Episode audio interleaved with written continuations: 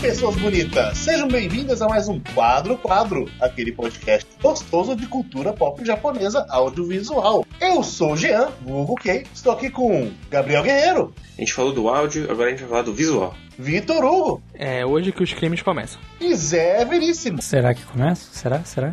E estamos aqui para o segundo dia de premiações do Anime Awards do Quadro Quadro. E vamos lá, vamos lá. Vamos. Hoje a gente vai premiar animação, estética e direção. Sim. Isso. Se vocês quiserem botar decepção hoje também pra dividir 4x4, Pode ser. A gente fala, pode falar de decepção no final. Ok, a gente no final então vai citar também as nossas decepções do ano. E é isso aí. Então vamos lá? Então vamos começar com o prêmio de animação.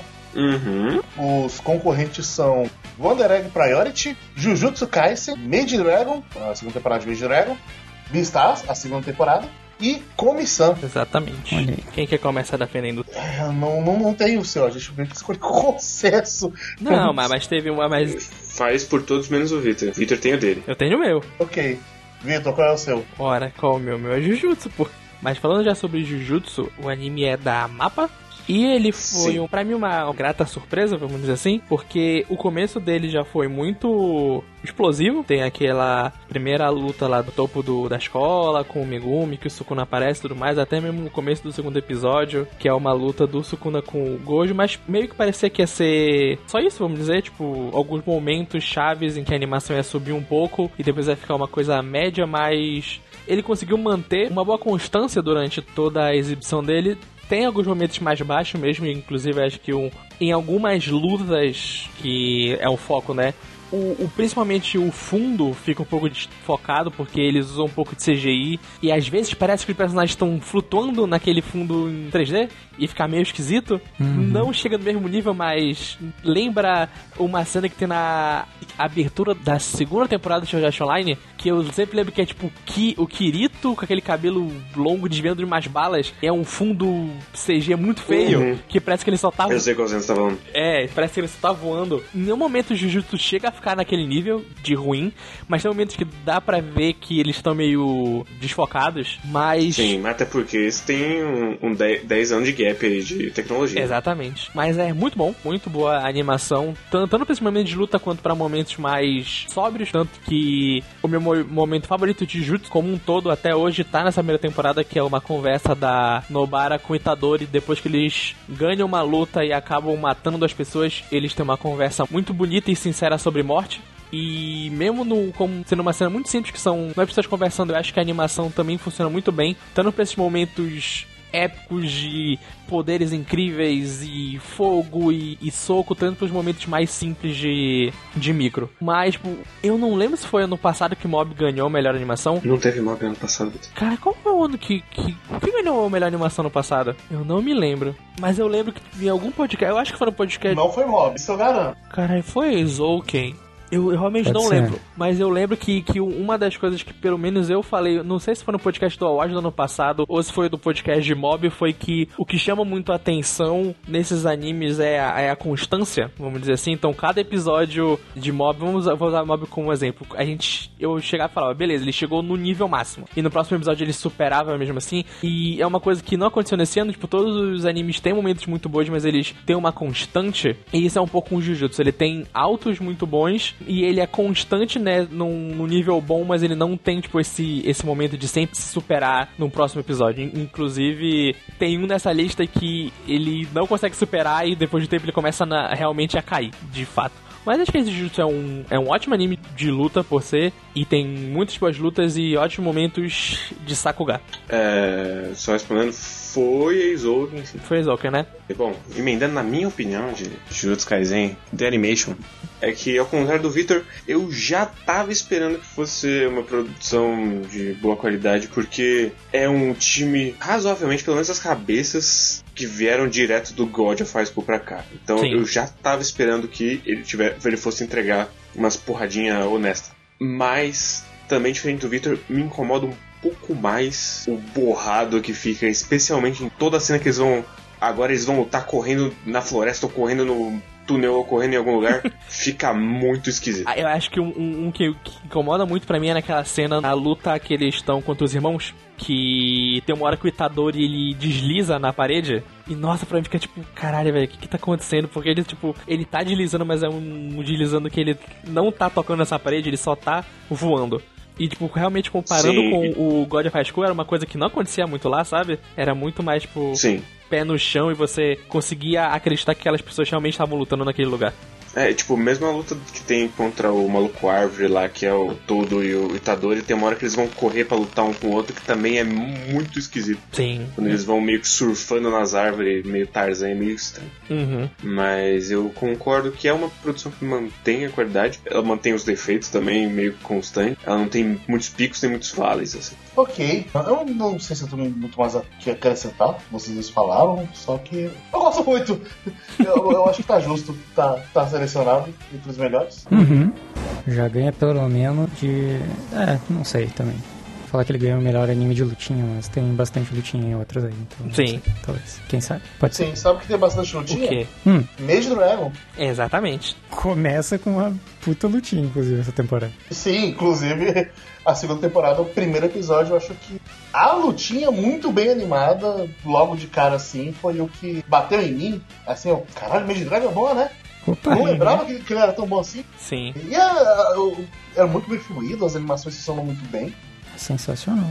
Mas acho que, tipo, o que mais me chama atenção em Made Dragon é o equilíbrio das coisas. Tipo, realmente as cenas de lutinha são muito boas, mas o que fica na minha cabeça é o, é o resto, não a luta em Ah, si. Por sim, exemplo, claro. o, o que fica na minha cabeça de Made Dragon na segunda temporada é a cena onde as crianças estão brincando de futebol.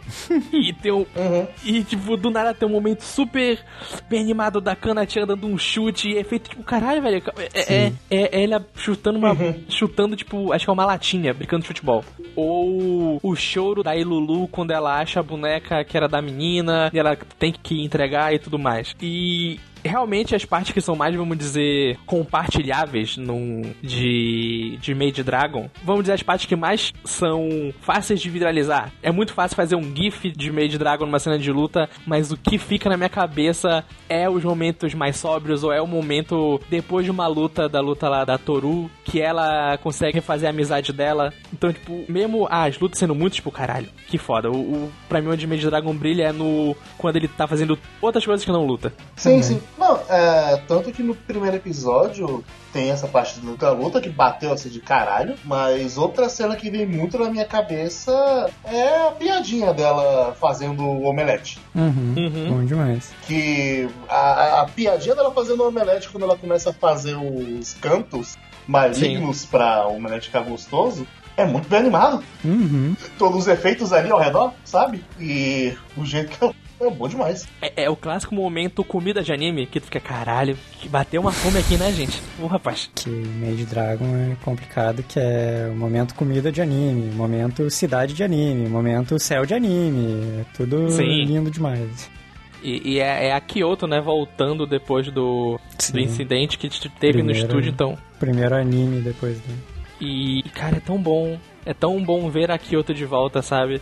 Uhum. Principalmente com o Made Dragon, e é- foi uma coisa que eu falei durante as lives dos animes da semana, é que eu não sabia que eu tava com tanta saudade de Made Dragon, até que eu dei play no episódio, o primeiro episódio da segunda temporada, e eu, caralho, né? Que saudade desses bonecos, que saudade de- desse clima que é Made Dragon, sabe? Porque é um clima diferente de outros animes. É tão gostosinho ficar nesse mundo semana a semana, vendo esses personagens se divertindo juntos. Uhum. Bom demais. É interessante eles voltarem com o Made Dragon também, porque, como a gente falou, é uma série que permite eles fazer o show-off que, que o Oni sempre gosta de fazer, com várias coisinhas, né? Tem lutinhas épicas nessa temporada, e tem os momentinhos de Slice of Life, tem ceninhas de esporte, tipo de futebol, tem o skate também da Kana-chan, tem várias coisinhas. Sim. Então, bonito demais. E esse é bonito demais e constante para um caralho. Sim. também. E- Ele é muito constante. Vou- é- usando de exemplo, ele nunca. Assim, tem momentos que ele realmente pressiona, mas é aquilo. ele- eles têm tanto cuidado com a luta épica quanto com a cena da Kanachan jogando bola. Então é isso que Uhum. impressiona, sabe? O, o quão eles usam cada eles, enquanto eles trabalham com cuidado cada cena, não importando se é a luta épica ou é tipo, a gente tá aqui andando na, na rua, pronto, só isso. Mas sabe que também é muito constante? Hum. O quê? Visitar a segunda temporada. Sim. Que, inclusive, eu acho que o Orange é quase presença obrigatória nessa categoria toda vez que eles lançam alguma coisa. Uhum. Uhum. Porque é inacreditável como mais ninguém sabe fazer CG no Japão, que não seja o Orange. eu lembro da gente comentando isso de Roseki no Kuni, que foi o primeiro deles, falando, ah, agora vai mudar. E continua, Não- só eles sabem fazer CG mesmo, Hum. ainda. Sim. E Beastars 2 mantém o nível altíssimo da primeira temporada. Sim. E eu acho uma coisa que eu acho muito incrível, que só parando pra reparar mesmo, que você percebe é que o quanto você simplesmente com a movimentação e os trejeitos você esquece que o Legoshi é um lobo gigante. Uhum. É, é, é muito bom, cara. É, de- de- não, não falando isso como uma, uma crítica, mas às vezes você esquece que é um 3D e quando você vê, tipo, ele faz um movimento, tipo, ah, porra, cara, realmente só que ele só consegue fazer porque é 3D e meio que te pega desprevenido. Uhum. E é, é, é muito bom, muito, muito bom como eles conseguem animar. E principalmente acho que nessa temporada que ela tem muito mais foco em, em lutas. Porque a minha temporada de Beastars tem algumas partezinhas assim, mas é muito menor. Mas essa aqui tem realmente lutas, ah, principalmente duas lutas grandes. E é muito bom que eles usam o 3D pra deixar aquele. a luta parecendo que ela tá num ambiente e ela realmente tá 3D, sabe? Eles usam a câmera pra isso, eles usam a animação e eles usam tudo pra deixar aquilo mais o mais tátil possível usando essa tecnologia do melhor jeito possível. E é, é, é muito Sim. impressionante. Uhum. Muito, muito E impressionante eu de verdade. gosto muito de como nessa temporada a gente tem o primeiro animal que não é um mamífero e ele é animado com uma lógica muito diferente dos mamíferos, que é o que a gente tá acostumado. Sim. A cobra Uhum. gigante lá? Sim. Caralho, velho. In- inclusive, eu fiquei muito puto. Porque apareceu uma cobra gigante que consegue enrolar o negócio que é um lobo gigante. Ela é policial, ela usa um, um, um cap de policial. Eu falei, porra, melhor boneco. E ela aparece uma vez na, na série toda, no primeiro episódio. E nunca mais volta. Fiquei muito triste. Fiquei muito triste com isso. Mas, porra, velho, é. é Ela é o mais puro plot device. Sim, e é um boneco tão maneiro. Tão maneiro quando ele aparece. E assim, é e muito isso que o Guerreiro falou. Tipo, a gente sempre tá vendo mamíferos e sempre mais puxando pro humanoide quando aparece essa cobra gigante. Fica tipo, caralho, velho, que, que da hora e também enriquece mais o mundo, sabe? A, a- eles usam a animação pra deixar esse mundo mais vivo. Sim, e Uhum. eu gosto de como eles usam o CG pra realmente ter mais. até mais fisicalidade em tudo. Uhum. Especialmente nas cenas de expressão facial dos personagens que são um pouco mais carregadas porque elas precisam ser do que a versão em 2D necessitaria, por exemplo. Uhum. Uhum. Sim. Então acaba ficando até mais dramático. Talvez. Sim, assim, eu não cheguei a ler muito de Beastars do mangá, mas o que eu li é muito interessante como eles adaptaram o estilo da, da Paru pro anime. A estética é totalmente diferente, porque inclusive eu acho o desenho dela muito bonito. Inclusive acho que vale muito a pena ler o mangá, mesmo tendo visto o anime, porque ele tem, no quesito de arte, uma pegada totalmente diferente, mas as É muito mais limpo. Sim. É, tipo, o, o mangá é muito carregado, o anime muito mais limpo, mas os dois conseguem comunicar a história de jeitos efetivos, usando a arte, a cada arte deles de uma maneira muito boa. E é, é muito interessante, tipo, ver essa história que basicamente é a mesma do mangá pro, pro anime, sendo contada com duas estéticas e as duas funcionando perfeitamente. É muito interessante. Aham. Mas tem mais alguma coisa pra falar sobre Beastars? Hum, acho Eu que acho que não. Então, eu vou puxar outra aqui, que eu gostei muito desse ano também, que foi Come Can Communicate.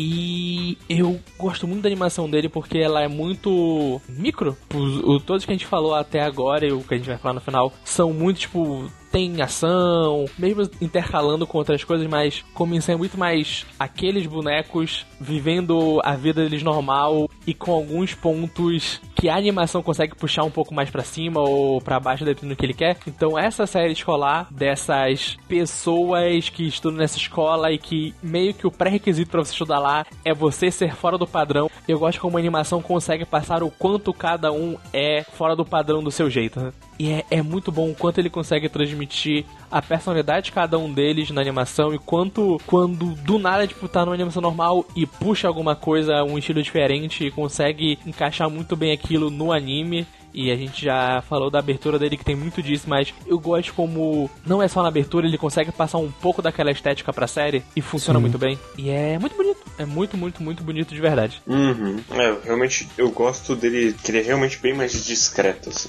Ele tem coisas que vai ter no último que a gente vai falar. Sim, eu concordo. Eu, eu gosto bastante da animação ser micro e. Eu, eu não sei se micro é necessariamente a palavra, porque a forma que eles animam as coisas, em muitas cenas ele dá uma grandiosidade Uhum. tão forte quanto você daria no anime de luta, sabe? Sim. Então eu, eu não sei se eu diria exatamente micro, porque tem, tem esses animes que eles não são. A história não é per se sobre a coisa grandiosa, só que toda a forma de direção deles e principalmente a forma que eles animam as coisas dá um peso pare- muito parecido com a vibe. Uhum. Ele é mundano, mas ele continua sendo muito dramático. Sim, Uhum. sim.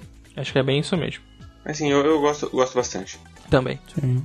E a última série que falta é nosso, talvez queridíssimo, talvez não, nosso polêmico com certeza, Exatamente. Wonder Egg Priority, Sim. que Sim. pra mim ele faz muito do que Comissão faz também, só que aí numa pegada ainda mais, ele vai, ele tira ainda mais do drama e ele foca muito em trejeito e passar o que o personagem está sentindo o que o personagem está pensando em expressão, em movimento, em como ele se comporta na cena. Sim. Sim. que pra mim é inclusive mais impressionante do que as cenas de luta que ele tem que são bem bonitas. Sim. Mas pra mim Sim. o, o trunfo de Wonder Egg é essas meninas se mexendo Sim. Sim. quando tá tudo normal. Não, você consegue entender exatamente o que elas estão pensando. Ele consegue comunicar exatamente o que ele quer. Ele quer comunicar muitas e muitas coisas ani- animando essas personagens. Todas as formas, de jeito que elas falam. É, a animação de toda a parte de lutinha também é excelente. Isso não tem como negar. E é, é aquilo. Todo detalhe desse anime é com muito esmero. Muito, muito esmero, muito cuidado. Sim. Sim. Infelizmente, muita desgraça também pra estar. Né? Sim. Não, Sim. não dá pra deixar de citar isso. Uhum. Que a produção claramente mordeu mais do que podia mastigar e causou desgraça pra muito animador. Uhum. Mas Sim. olhando pra série quando tudo está funcionando, chega próximo do nível de qualidade de filme. Assim. Uhum. Sim. Sim, Não, tem- exatamente. Tem momentos assim que você fala, ok, se falassem que essa cena é de um filme, eu acreditava. E pra uma série semanal, isso é grandioso pra um caralho. Sim. Sim, e é é muito isso que o Guerreiro falou, são... é, ele brilha muito nos trejeitos, então são os pequenos momentos daquele dessas meninas, tipo, andando pela rua e se encontrando, ou juntas, indo na casa de uma ou outra, e então, Ou tipo, cara, é- depressivas dentro do quarto. Exatamente, tipo, são esses momentos pequenos que, que fazem isso. É, lembra um pouco, pra mim, tipo, não tá aqui, porque inclusive acho que não mereceria estar aqui, mas me lembra um pouco as cenas em Dynazenon, que é a, a menina. Eu esqueci o nome dela. Sim. A menina que perdeu a irmã é, brincando com aquele puzzle que a irmã dela tinha. Uhum. Que é ela tentando resolver ele, ficar batendo, e esses movimentos muito simples, mas muito efetivos de mostrar como a pessoa está se sentindo. Só que isso Uhum. com muitos mais detalhes e multiplicado em quatro personagens. Sim. Com muito mais profundidade. Então é muito impressionante. E como guerreiro, tipo, e mesmo assim, tipo, as lutas ainda assim são muito impressionantes também. Era. É, toda semana era tipo. É a de Danazena é Yume. Yumi, obrigada. É, né? Na minha Como cabeça eu ia falar Yuri, só que eu não tinha certeza. Inclusive, E- Dainazé não, não merecia estar aqui justamente por esse quebra-cabeça que eu não entendi como funcionava. Então, a animação não foi boa o suficiente pra isso.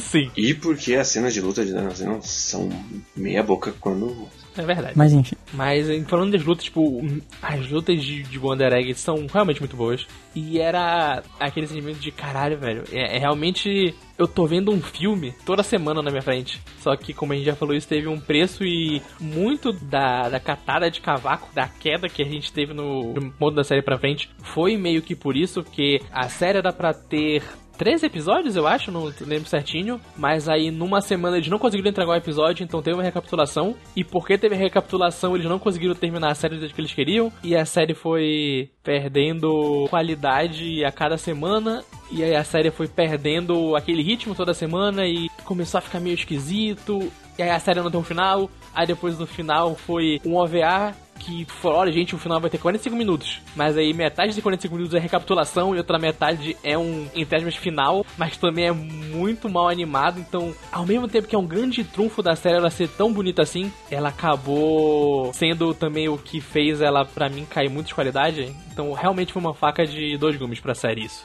Complicado. Mas eu acho que é isso. Pelo menos que eu tenho pra falar sobre o Wonder Egg. Não sei se alguém quer falar mais alguma é, coisa. É isso, o Wonder Egg ele é maravilhoso, a animação dele é maravilhosa pra caralho. E infelizmente esse foi o pior efeito dele também. Porque não, não, não deram conta no final. Assim. É, é aquele meme. E não deram conta. E, e, quando eu digo que não deram conta, não foi porque eles eram incompetentes. Sim. Pelo contrário, é porque deram uma demanda impossível de ser completa. Sim. Só não acho e... que esse é o pior de tudo. Mas Uhum, isso sim. é papo pra outras categorias. Vamos mandar pro Menino Guerreiro? Pode mandar. Lembrando que é do primeiro pro último. Menos o Zé, que ele faz diferença. Menos o Zé que queria mandar quinto, terceiro, quarto, segundo, primeiro. Foi, foi difícil. E Eu tinha achado que eu já tinha o top na minha cabeça, aí a gente começou a conversar e eu, "É, rapaz, tem que mudar mais coisa aqui. Eu tô sentindo que esse aí não vai ser unânime como os outros. É, do meu pro Victor só tem uma posição igual. Eita, qual é? A quarta. Quarto? Eita, Sim. rapaz. Todo mundo tem chance. Esse eu estou ansioso. Haja coração. Nossos computadores Até- estão processando. Teste pra cardíaco.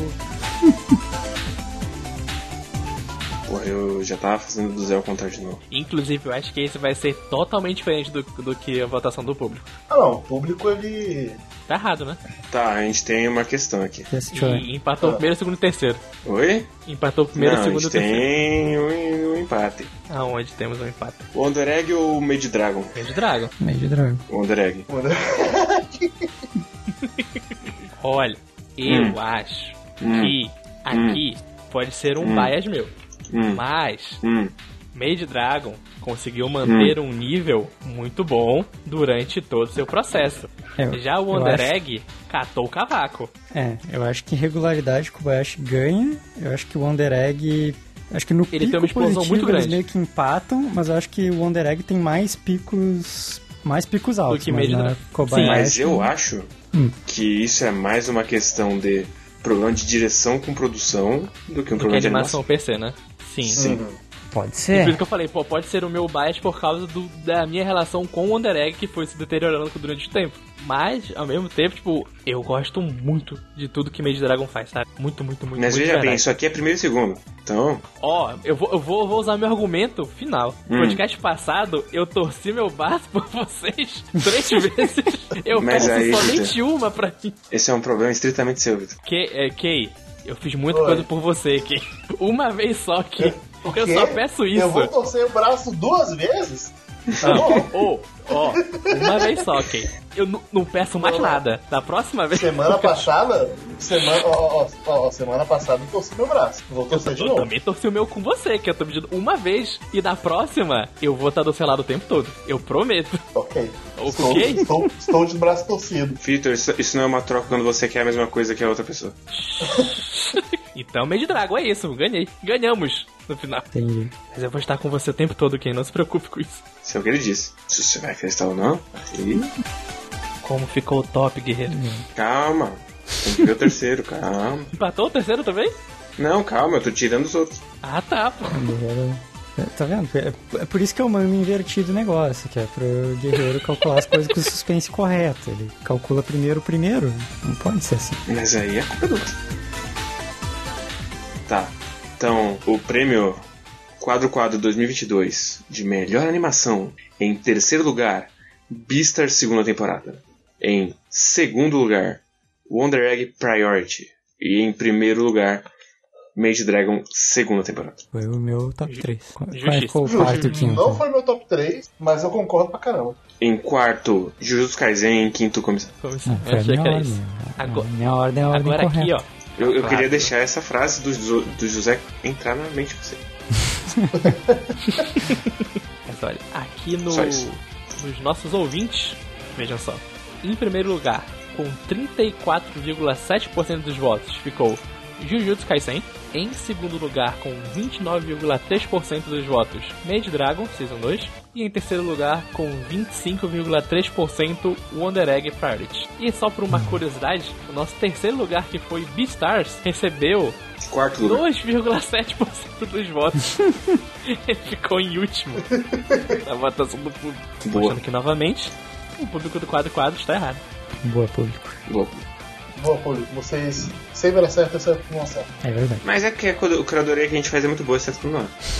Entendi. Não tinha nenhuma opção ruim aqui. Não. Nesse. Não, não. Nesse. O meu top pessoal foi muito diferente, mas eu tô já muito satisfeito.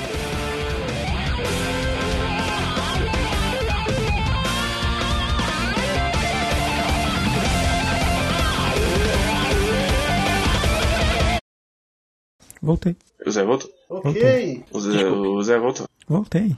O Zé, o Zé, voltou. O Zé, o Zé, aquele Zé? Então, o José Voltei, galera.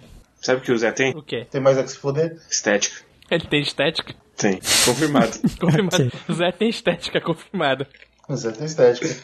Sabe quem mais tem estética? Quem? Quem? Wonder Egg Priority, Pretty. Boys Detective Club, Odd Taxi, Eurocamp e Beastars 2. Yuri Camp é dois também. Camp 2. Olha só. Inaugurando, né? Primeiro ano que o quadro claro tem essa categoria que é a melhor estética. Não é Não? a primeira, não. Uh-uh. É, sim. Uh-uh. Não. Ah, na verdade. não, ano passado A teve. gente, tem, a gente teve, vai começar melhor roteiro. De- Desculpa. Tá ficando tarde, gente. Também acordei cedo. É. Mas, eu vou começar defendendo o, o anime que acho que eu só ouvi, que é o Playboy Eu vi. Detective Club. Você viu? Eu vi. Eu não vi tudo, mas eu vi. Eu também Então, tô acho- nessa, não, não vi tudo. Eu vi um... Eu não vi Eu- tudo, mas eu acompanhei metade com você. É que eu vi tudo, é depois do tempo você me largou. O, anime que só eu vi, esse todo mundo viu. Que é o Detective Club, que é um anime da Shaft, também adaptando uma obra do Onishi, assim, que nem em Monogatari. Uhum. Eu vejo muito nela uma coisa que tem um pouco naquele anime que a gente gravou um podcast no passado com o Pedro, que, que também é da Shaft. Qual o nome? Kubikiri Cycle? É, É, esse. sério. Que ele me lembra um pouco o Playboy, mas de um jeito um pouco mais negativo, porque eles são animes com um, aparentemente um orçamento mais reduzido, então eles têm que, que partir para outros frentes de batalha para conseguir chamar sua atenção e mantê-la o tempo todo. E eu acho que o Playboy consegue fazer melhor do que. A gente falou que eu já esqueci o nome, porque ele. Ele é muito bonito, primeiramente, tipo, já no, na base dele, ele é. Eu acho ele muito bonito, eu gosto muito dos personagens, de como eles são desenhados, do design deles, como, tipo, cada um tem uma corzinha e aquela corzinha meio que fala um pouco sobre como o personagem é, e a roupa deles são bem diferentes e tudo mais. Principalmente da protagonista, gosto como ela tem dois visuais durante a série, e é muito bonito, mas pra mim a série brilha de verdade quando ela começa a brincar com a estética dela de verdade. Então ela começa. Não, agora nessa, nessa cena aqui eu acho que vai funcionar a gente desenhar ele chibi. E vai virar como se fosse um teatro de papel. E vira uma grande cena de, sei lá, uns 7 minutos de, bonecos conversando. Só que se fosse só uma bonecos conversando com a estética dele básica, a gente ia perder a atenção, a gente podia fazer outra coisa. Então, como todo momento ele tá trocando o estilo dele, te mantém interessado pelo que tá conversando, e pra mim foi uma coisa que me chamou muito, muita atenção e me fez gostar muito da série. O jeito que ele quer prender a atenção numa série que é basicamente um grupo de detetives bonitos de uma escola que tem que resolver crimes ou mistérios fora do padrão. E muita da parte do anime é tipo esses meninos sentados conversando e um fala uma ideia, o outro rejeita a ideia da ideia dele e eles se juntando pra resolver esse mistério. E como eu já falei, tipo, se fosse só isso durante três episódios, ia ser muito chato. Mas esse anime com essa troca de estética consegue manter muito bem esse nível. Inclusive, pra mim, a melhor parte é o episódio final, quando aparece um serial killer na escola e tem uma conversa desse serial killer com a nossa protagonista e o jeito que eles mostram no anime pra mostrar como uma hora o serial killer tá no comando da ação, então a nossa estética é toda dele e de uma hora a nossa protagonista consegue virar o jogo e ela toma a rédea da situação e a estética do anime muda de novo pra estética dela e ela consegue ganhar essa grande luta intelectual contra esse cara. É, é muito bonito. E Por isso que eu indiquei ele, porque pra mim, metade da graça dele é a estética. Outra metade é realmente a história com um idiota, boba e.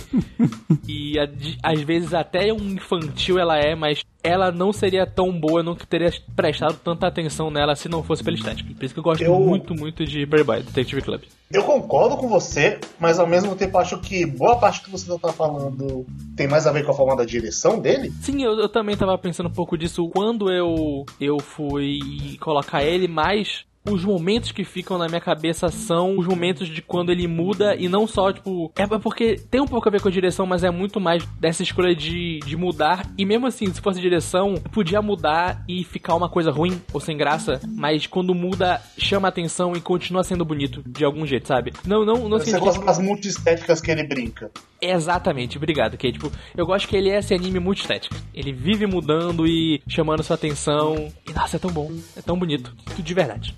É bonito de verdade. De verdade. Sabe o que Já também é é um bonito? poder dos detetives bonitos. Eu vou na sua contramão, na verdade. Olha só. Olha. Hum, não vou dizer que ele é feio. Não estou maluco aqui. Muito longe disso.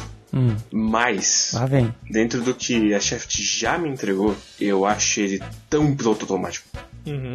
Ah, Ele sim, é sim. tão a Shaft, só sendo a Shaft, sem nenhuma tentativa de sair um pouco do seguro. assim. Eu acho que eles fazem umas coisas interessantes. Complicado dizer super criativos de novo com esse parâmetro da Shaft, porque de fato eles já entregaram coisas melhores. Mas acho eles criativos nessa estética, especialmente talvez com cenários, como eles fazem umas iluminações e colocam uns efeitos, uns brilhos muito diferentes, assim, nesse anime. Mas de fato, comparando com outras coisas da Shaft, de fato não é a obra mais inspirada deles, digamos. Sim, sim, isso, isso- eu concordo. Acho muito bonito, mas, tipo, comparado com o que eu vi de, de Monogatari, que eu vi até a Unice, é, tipo, não tem comparação. E você ainda nem viu o ápice de Monogatari. Exatamente. É, e, tipo, mesmo fora de Monogatari, ele tá muito abaixo de o Madoka. que eles fazem com o Zetsubo Sensei, o que eles fazem com o próprio Madoka. Então, o que eles fazem com o Sangatsu Lion também. Sim. Então, em certas partes não é justo comparar ele com outras coisas da Shaft e não com os outros cinco concorrentes, mas ao mesmo tempo é o mesmo estúdio. Então eu não consigo Sim. simplesmente descartar o fato de que é um Shaft menor. Sim, e, e várias vezes eles meio que puxam essa comparação com eles mesmos, então realmente não, não tem como não acabar comparando no final das contas. Agora, guerreiro, sabe o que também é bonito? Hum, Odd Taxi! é verdade. Nossa, uh, quem diria que teria animes bonitos na categoria melhor estética, né? É verdade. Estamos sendo contraventores aqui. Eu gosto muito da estética de Odd Taxi. tipo, eu lembro quando quando a gente viu o primeiro trailer de Odd Taxi foi ano passado na live do Anime Awards do Crunchyroll. Sim. Sim, e eu lembro que dentro de todos aqueles animes genéricos e o sétimo filho do sétimo filho do Isekai, sei lá do que, foi a única coisa que a gente viu, caralho, que legal, né? Que interessante esses bichinhos e tudo mais. E ficou na minha cabeça até a gente começar a ver o anime, e não é segredo para ninguém que eu não gosto de Odd Taxi no que existe história, mas a estética dele eu acho muito legal. Muito, muito legal de verdade. E eu gosto como ele tem uma, uma coisa que eu for só depois de pensar um pouco mais sobre, sobre ele que dá pra perceber que todos os bichinhos têm um pouquinho a ver com a personalidade das pessoas, além de como eles são, porque assim, spoiler de Odd Taxi, se você tá vendo, ouvindo esse podcast, você deve ter visto que no final quem vê aquelas pessoas como os animais é o nosso protagonista, porque na verdade todos eles são humanos de verdade, é só um jeito que ele usa pra O pra jeito que ele interpreta as pessoas. Exatamente, obrigado. E a primeira vez que você vê pode parecer que é só tipo, ah, é só porque esse cara parece um gorila e ele vê como um gorila, é só porque essa menina parece uma alpaca e ele vê ela como paca, mas tem um pouquinho mais do que isso, sabe? Eu acho isso muito legal. Muito, muito legal, mas no final das contas eu não, não sei se eu gosto tanto desse twist do final de era tudo na cabeça dele e na verdade eles eram humanos o tempo todo. Eu não me importaria da série ser tipo, não, eles são é- bichinhos. Mas isso não é estética. Não, eu sei, eu sei, Veja não. bem. Eu sei, eu sei. Mas é tipo só um- uma coisa que, que, que quando no final eu mostro ele como pessoas, eu fico tipo, ah, mas eu achava eles tão mais legais como bichinhos. E, mas, tipo, é, é muito bonito. E eu gosto muito como ele passa aquela ideia de Tóquio de madrugada. Eu gosto muito da noite de Air Taxi. Nossa, é tão. geral. é, é tão é, aesthetics, é tão estético, sabe? São tipo, caralho, que foda. É, daqui a alguns anos, ou até, tipo, não sei se tem agora, GIFs de Odd Taxi vão estar naquelas playlists de lo-fi porque é muito aquilo, muito sabe? provável. É muito aquilo. e eu gosto como ele coloca essa estética tanto da noite visualmente, como da noite em cassinos, tem uma hora que tem em cassinos, ou até como com a parte de crime, com a Yakuza que aparece uma hora. Então, isso eu gosto muito. Muito, muito, muito, muito mesmo em Odd Taxi. E... Sim, eu, eu gosto muito do táxi em si, que é um grande elemento. Eu gosto dele ser quadradão. Uhum. Ele é quase uma caixinha de fósforo. Eu, eu gosto também muito do gacha, que parece por 30 segundos e eles tomaram todo o cuidado de fazer o gacha. Uhum. Ah, o do, dos bichinhos lá? Mas eu especialmente gosto quando a gente vê as pessoas de verdade. Porque eles são toscos. eles não são pessoas de anime, eles são pessoas normais. Sim. E dá um contraste muito forte com o que tinha antes. Sim. Aí eu. Então não é todo mundo super bonito, meu Deus, é, são pessoas normais. Uhum. Uhum. E eu gosto do nosso protagonista ser uma morsa. É, muito da hora. Eu gosto e o o design dele é maravilhoso. Porra, o chapéuzinho e a camisa, cara, é muito bom. Muito, muito bom de verdade. É um design muito marcante. Uhum. Sim, sim. É, e a única coisa que eu acho que eu tenho pra complementar com vocês é que eu gosto muito das cores no anime. Uhum. Eu, eu acho, pra mim, o que mais chama atenção ali é o jeito que eles usam as cores. Sim. Eu gosto que é- a forma como eles usam é, é ótima e eu também gosto que é, é uma paleta que é mais. que tá voltando a.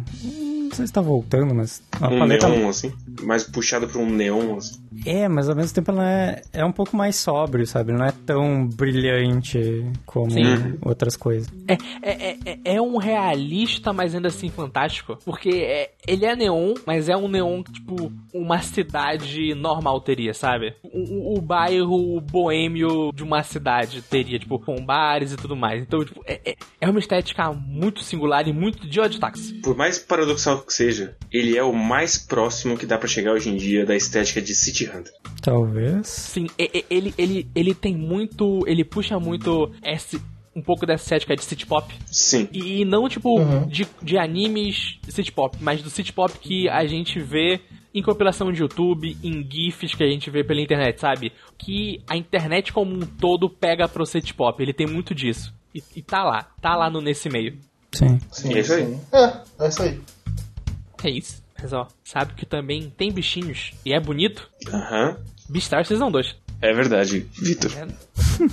Sabia disso que tem bichos em Beastars? Sabia. Sabia, Vitor, que Beastars 2 basicamente expande do nosso universo limitado que estava na escolinha pra gente ver muito mais essa sociedade, ter muito mais espaços pra brincar com conceitos? Sabia? Eu, eu vi Beastars 2. Que loucura. Poxa. Foi da hora, hein? né? Mas sim, é, é muito isso que o Guilherme falou. Tipo, é uma grande expansão do que foi a primeira temporada de Beastars. Quem já tinha na primeira temporada tido um gostinho naquele episódio que eles vão pra fora da escola e vão lá de, de noite no lugar onde vende carnes herbívoros e aqui é tipo, legal assim, sai da escola, vá ver o mundo. E ele vai. E é tão legal. Sim. E o mundo Sim. é bastante diferente da escola, né? Sim. Sim. E a, a gente vê, mesmo nesse beco da venda de carne, todo esse ecossistema, assim, e como cada mini núcleo dessa parte é colocado visualmente. Então, a lógica dentro do da parada do panda é diferente do, dos leões do, do Luiz, que é diferente da galera que tá sendo comida, que é diferente Sim. do puteiro. Sim, do Uhum. cabaré lá. Que é diferente da escola. E é muito engraçado essa comparação. A gente pula desse, desse lugar super violento que é o que o negócio e o Lui estão vivendo fora da escola. E a gente volta lá e tipo, ah, o tigre tá gostando da alpaca. Que fofo, tipo. e, que bonitinho, mas é, e poderia não funcionar a gente pular de tantos núcleos e tantos lugares diferentes, mas funciona. E Sim. funciona muito bem. E uma reclamação que eu tive na primeira temporada, eu acho que, pelo menos na esteticamente, ele consegue integrar muito mais o lado briga de gangue, filme B de Kung Fu, Sim. com o lado máfia dele. Sim, sim. E é muito, tipo, a- além, tipo, de briga de gangue de Kung Fu, de filme de máfia e de, tipo, ah, velho, foda-se, é, é poderzinho, tá bom? É, tem um poderzinho aí, é, é só uma representação do que ele tá sentindo, é, porra, velho, é um poderzinho, tá bom? Não tem problema ter um poderzinho. E é muito da hora, Muito, muito da hora de verdade. E isso entra bem na estética. A forma final do negócio pra lutar contra o urso é tão over the top que ele é um lobinho. Ele é um lobo gigante, né? Mas tipo, ele é churriadinho, anda curvado. Aí quando ele aparece com o dobro do tamanho, com o pelo dele todo pra cima, tu fala: caralho, vai começar a porrada. E, e eu gosto muito que ele tá nesse modo ultra forte. Mas ainda apanha pra caralho do urso. Porque ainda é um Sim. urso lutando contra o lobo. Sim, sim. E eu, eu gosto da estética intermediária dele, dele completamente zen, completamente branco. Ah, quando ele fica careca. Sim, antes dele falar com, a, com o inseto. uhum. Grande cena, inclusive, dele falando com o inseto. Grande. Sim, sim. Ah, é, eu não sei se tem muito o que acrescentar como estás. É, tem aquilo que a gente já falou na primeira temporada, né? Que, é, que a gente já falou também na primeira categoria hoje, que é basicamente Orange fazendo essa estética 3D bonita, Sim. que é algo muito único deles. Uhum. Levando o CG do Japão nas costas. Exatamente. Importante reforçar que o character design Uhum. de Beastars é uma sacanagem. Sim. Também. Uhum. É muito incrível como, tipo, ah, eles são lobos. Mas, tipo, são personagens completamente diferentes que você olha pra eles e, ah, beleza, entendi. Ah, eles dois são. Tem, a gente tem um pouco mais da alpaca que eu esqueci o nome, que morre na primeira temporada e tem ela e o. é a namoradinha dela e. São alpacas, mas são personagens completamente diferentes. É, é muito bom de verdade. Sabe, gente? Outro anime que Qual? também tem bichinhos, Hum. Hum, só que eles morrem cruelmente durante a série. Diga. Wonder Egg Priority. Bom, o Wonder Egg para deixa um anime bonito pra caralho, né? é É, assim, eu adoro o cenário Né? Opa, dele, muito faz bonito. cenários. E a maioria dos mundos que ele sim. utiliza. Eu gosto muito da estética da maioria deles, que se dispersa. Eu gosto muito da, do character design de Wonder Egg Priority. Eu, eu gosto muito de como ele comunica visualmente Sim. os traumas Sim. dos monstros. Pô, o- os monstros desse anime são uma sacanagem de tão bonitos. E como me lembra um pouco os o Sim. design de chefe de Persona, que eles, só que eu acho os de Wonder Egg melhores inclusive, porque eles estão comunicando o que aquela pessoa, o que gera o trauma dela e o que ela faz com outras pessoas no design. É, Uhum. e, o, e a- o que elas falam só tá ali pra complementar. Não é tipo, ah, eu sou do mal e eu fiz isso. Não, tipo, você já vê que ela faz, vamos dizer, uma coisa, sei lá. Ah, eu bati em você, eu era uma mãe abusiva, blá blá blá. Tipo, o design dela já passa essa ideia. E ela falando só tá Uhum. confirmando pra você o que você já pensou, sabe? Então ele Sim. ele é um anime que faz com que você primeiro interprete ele e depois te dá a resposta. Ele pede isso de você e isso é tipo, totalmente o design ótimo que ele tem. E eu gosto muito, muito, muito do universo de fantasia urbana que ele cria, sem recorrer aos mesmos sete clichês que 90% das fantasias urbanas usam. Então, eu acho maravilhoso o mundinho que elas vão lá, que é o Uhum. parque abandonado, com os dois malucos espantalho. Porra, ótimo E, design também. é, eles pegam o ovinho num gachapon. Sim. Então eu gosto muito. Eu gosto muito de das armas serem um canivete, é um, uma lapiseira. Sim. E como também Exato. essas armas comunicam com as personagens. Sim. Principalmente a Kawaii, como a arma dela tem tudo a ver com ela. Sim, sim, as armas têm tudo a ver com elas. E. Assim, tudo nesse anime comunica muito bem o que ele quer passar. Eu adoro toda a parte estética dele, eu Sim. gosto muito. Sim. Elas andando pra cidade sempre me deixa muito absorvido ali, sabe? Com todos os detalhes. Eu, eu acho Uhum. a estética de Wonder Egg fantástica.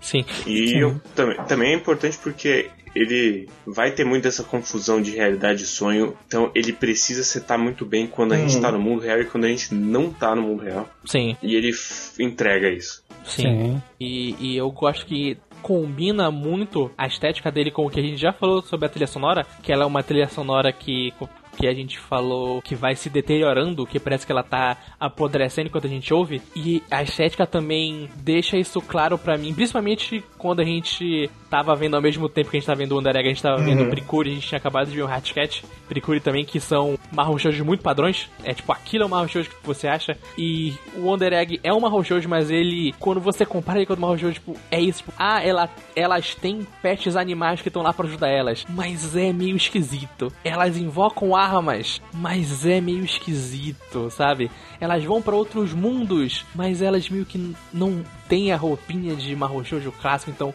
essa estética ajuda muito a, a comunicar, tipo, isso aqui é uma Roshoujo, mas ele não é o que você tá esperando. Então, tipo, a gente vai. Pode ter um pouco das mesmas batidas, Sim. mas elas estão distorcidas. E isso funciona muito bem com ele. E eu gosto muito do fato de que tem quatro campos de batalha, cada um Uhum.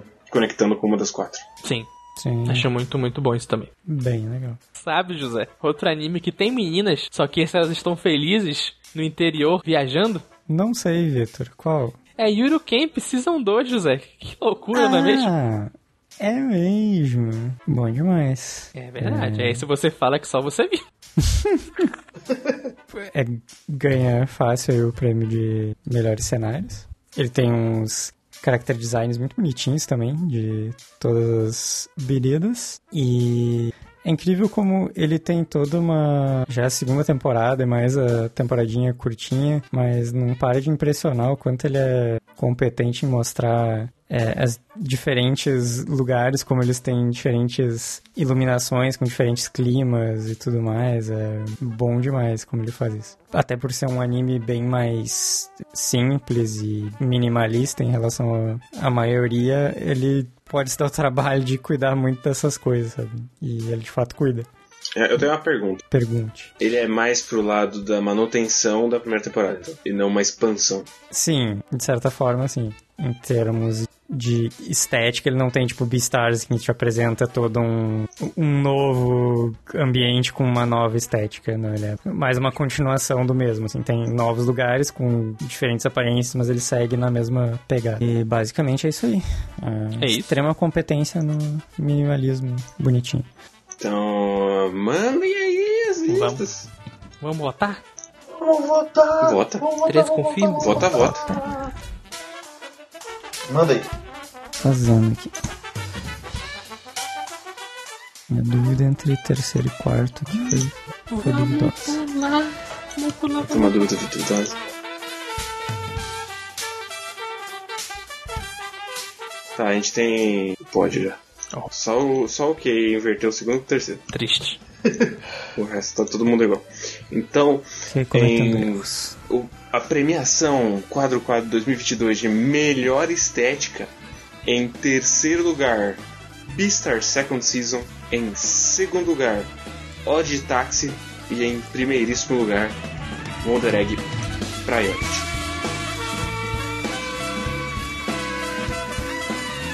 Ju- Justo, justíssimo. Agora, aqui no nosso público votando, com 44% dos votos, em primeiro lugar ficou Odd Taxi. Em segundo lugar, com 28% dos votos, ficou Wonder Egg Priority. E em terceiro lugar, com 13,3% dos votos, ficou Pretty Boy Detective Quase Club. acertaram, mas aí Olha aí. dando uma escorregadinha. Agora, gente, eu tenho uma, um- uma sugestão.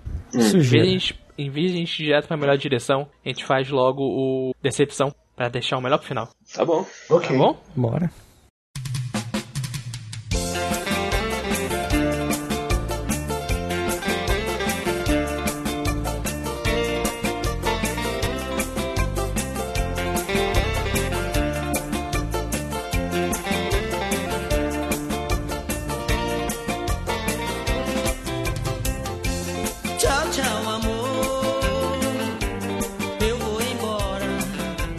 Decepção do ano. Eu, eu vou começar que, assim, eu tinha mais ou menos em mente que, o que, que eu poderia falar aqui com decepção. Só que conforme a gente foi falando dos animes desse ano, o Wonder Egg, eu, ele tava, ao mesmo tempo que cantando meus olhos de novo, ele estava me deixando frustrado. porque eu queria tanto, mas eu queria tanto que a gente tivesse esse ano, assim, falando, porra, né, Wonder Egg, melhor anime do ano. Nossa, mas eu queria. E Sim. ver essa frustração porque ele de fato tem. Toda a parte técnica dele é excelente. O Uhum. roteiro dele, a gente já falou que ele é. Ele é muito bom até não ser mais. Uhum.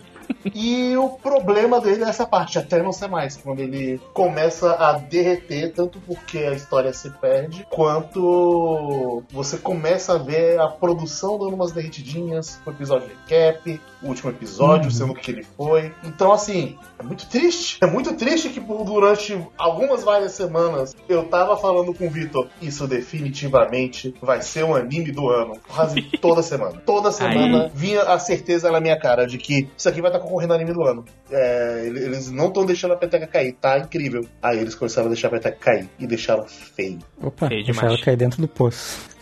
Tanto que ele não está concorrendo ao anime do ano, na nossa Sim. premiação. Exatamente. É, eu, ó, como eu falei várias vezes, esse ano eu vi muito anime. Então, por tabela, eu dropei muito anime. Então, eu tenho uma lista com alguns aqui, mas eu vou falar rápido de cada um. Aí o Kay pode me acompanhar com alguns, porque a gente viu junto e dropou junto. Bora. Kay, lembra do anime do voleibol desse ano? Que não foi Haikyuu e foi uma merda? Ah, sim! Sim, Aquele é que a pessoa deu spoiler pra gente continuar vendo e só bateu mais que a gente não queria ver. Foi, é o 2,43 sem High School Boys Volleyball Team. Que Nossa senhora. É. Esse é ruim, hein? Maluco. Sabe quando você descobre É, ué. quem, quem são os protagonistas, José? Hum, Do episódio 3. Os dois primeiros episódios não são com os protagonistas. É, é delícia, tipo. cara. É, cara, é tipo como se Haikyuu começasse com o Tsuki, com o amigo dele, e do nada. Não, gente, calma. Na verdade tem o Hinato Kageyama aqui o tempo todo, tá bom? Eles são os protagonistas, eles aqui só vão ser um arco dentro dessa história. E, Entendi. E nós tem, tem todo. Essa ideia pode funcionar se bem executado. Sim. Mas aqui não foi bem executado. Assim, tem que se esforçar bastante. É. E É. se fosse no primeiro episódio. São e o dois. segundo é a história de verdade. No terceiro já fica esquisito. E, e nós tem todo um subplot sobre ele foi um. Foi um. Ele, tipo, o nosso secundário, que a gente acha que é protagonista, foi babaca. E fez um amigo dele se matar por causa do vôlei. E ele é babaca de novo. Foi, Mas- foi, foi, assim. Mas não, não, José, é mentira, o amigo dele não se matou. Era Hum. tudo uma grande mentira. Que a gente. É tipo, eles nunca. É tipo, o anime fala assim, gente, eu nunca falei que ele se matou. Vocês que interpretaram desse jeito.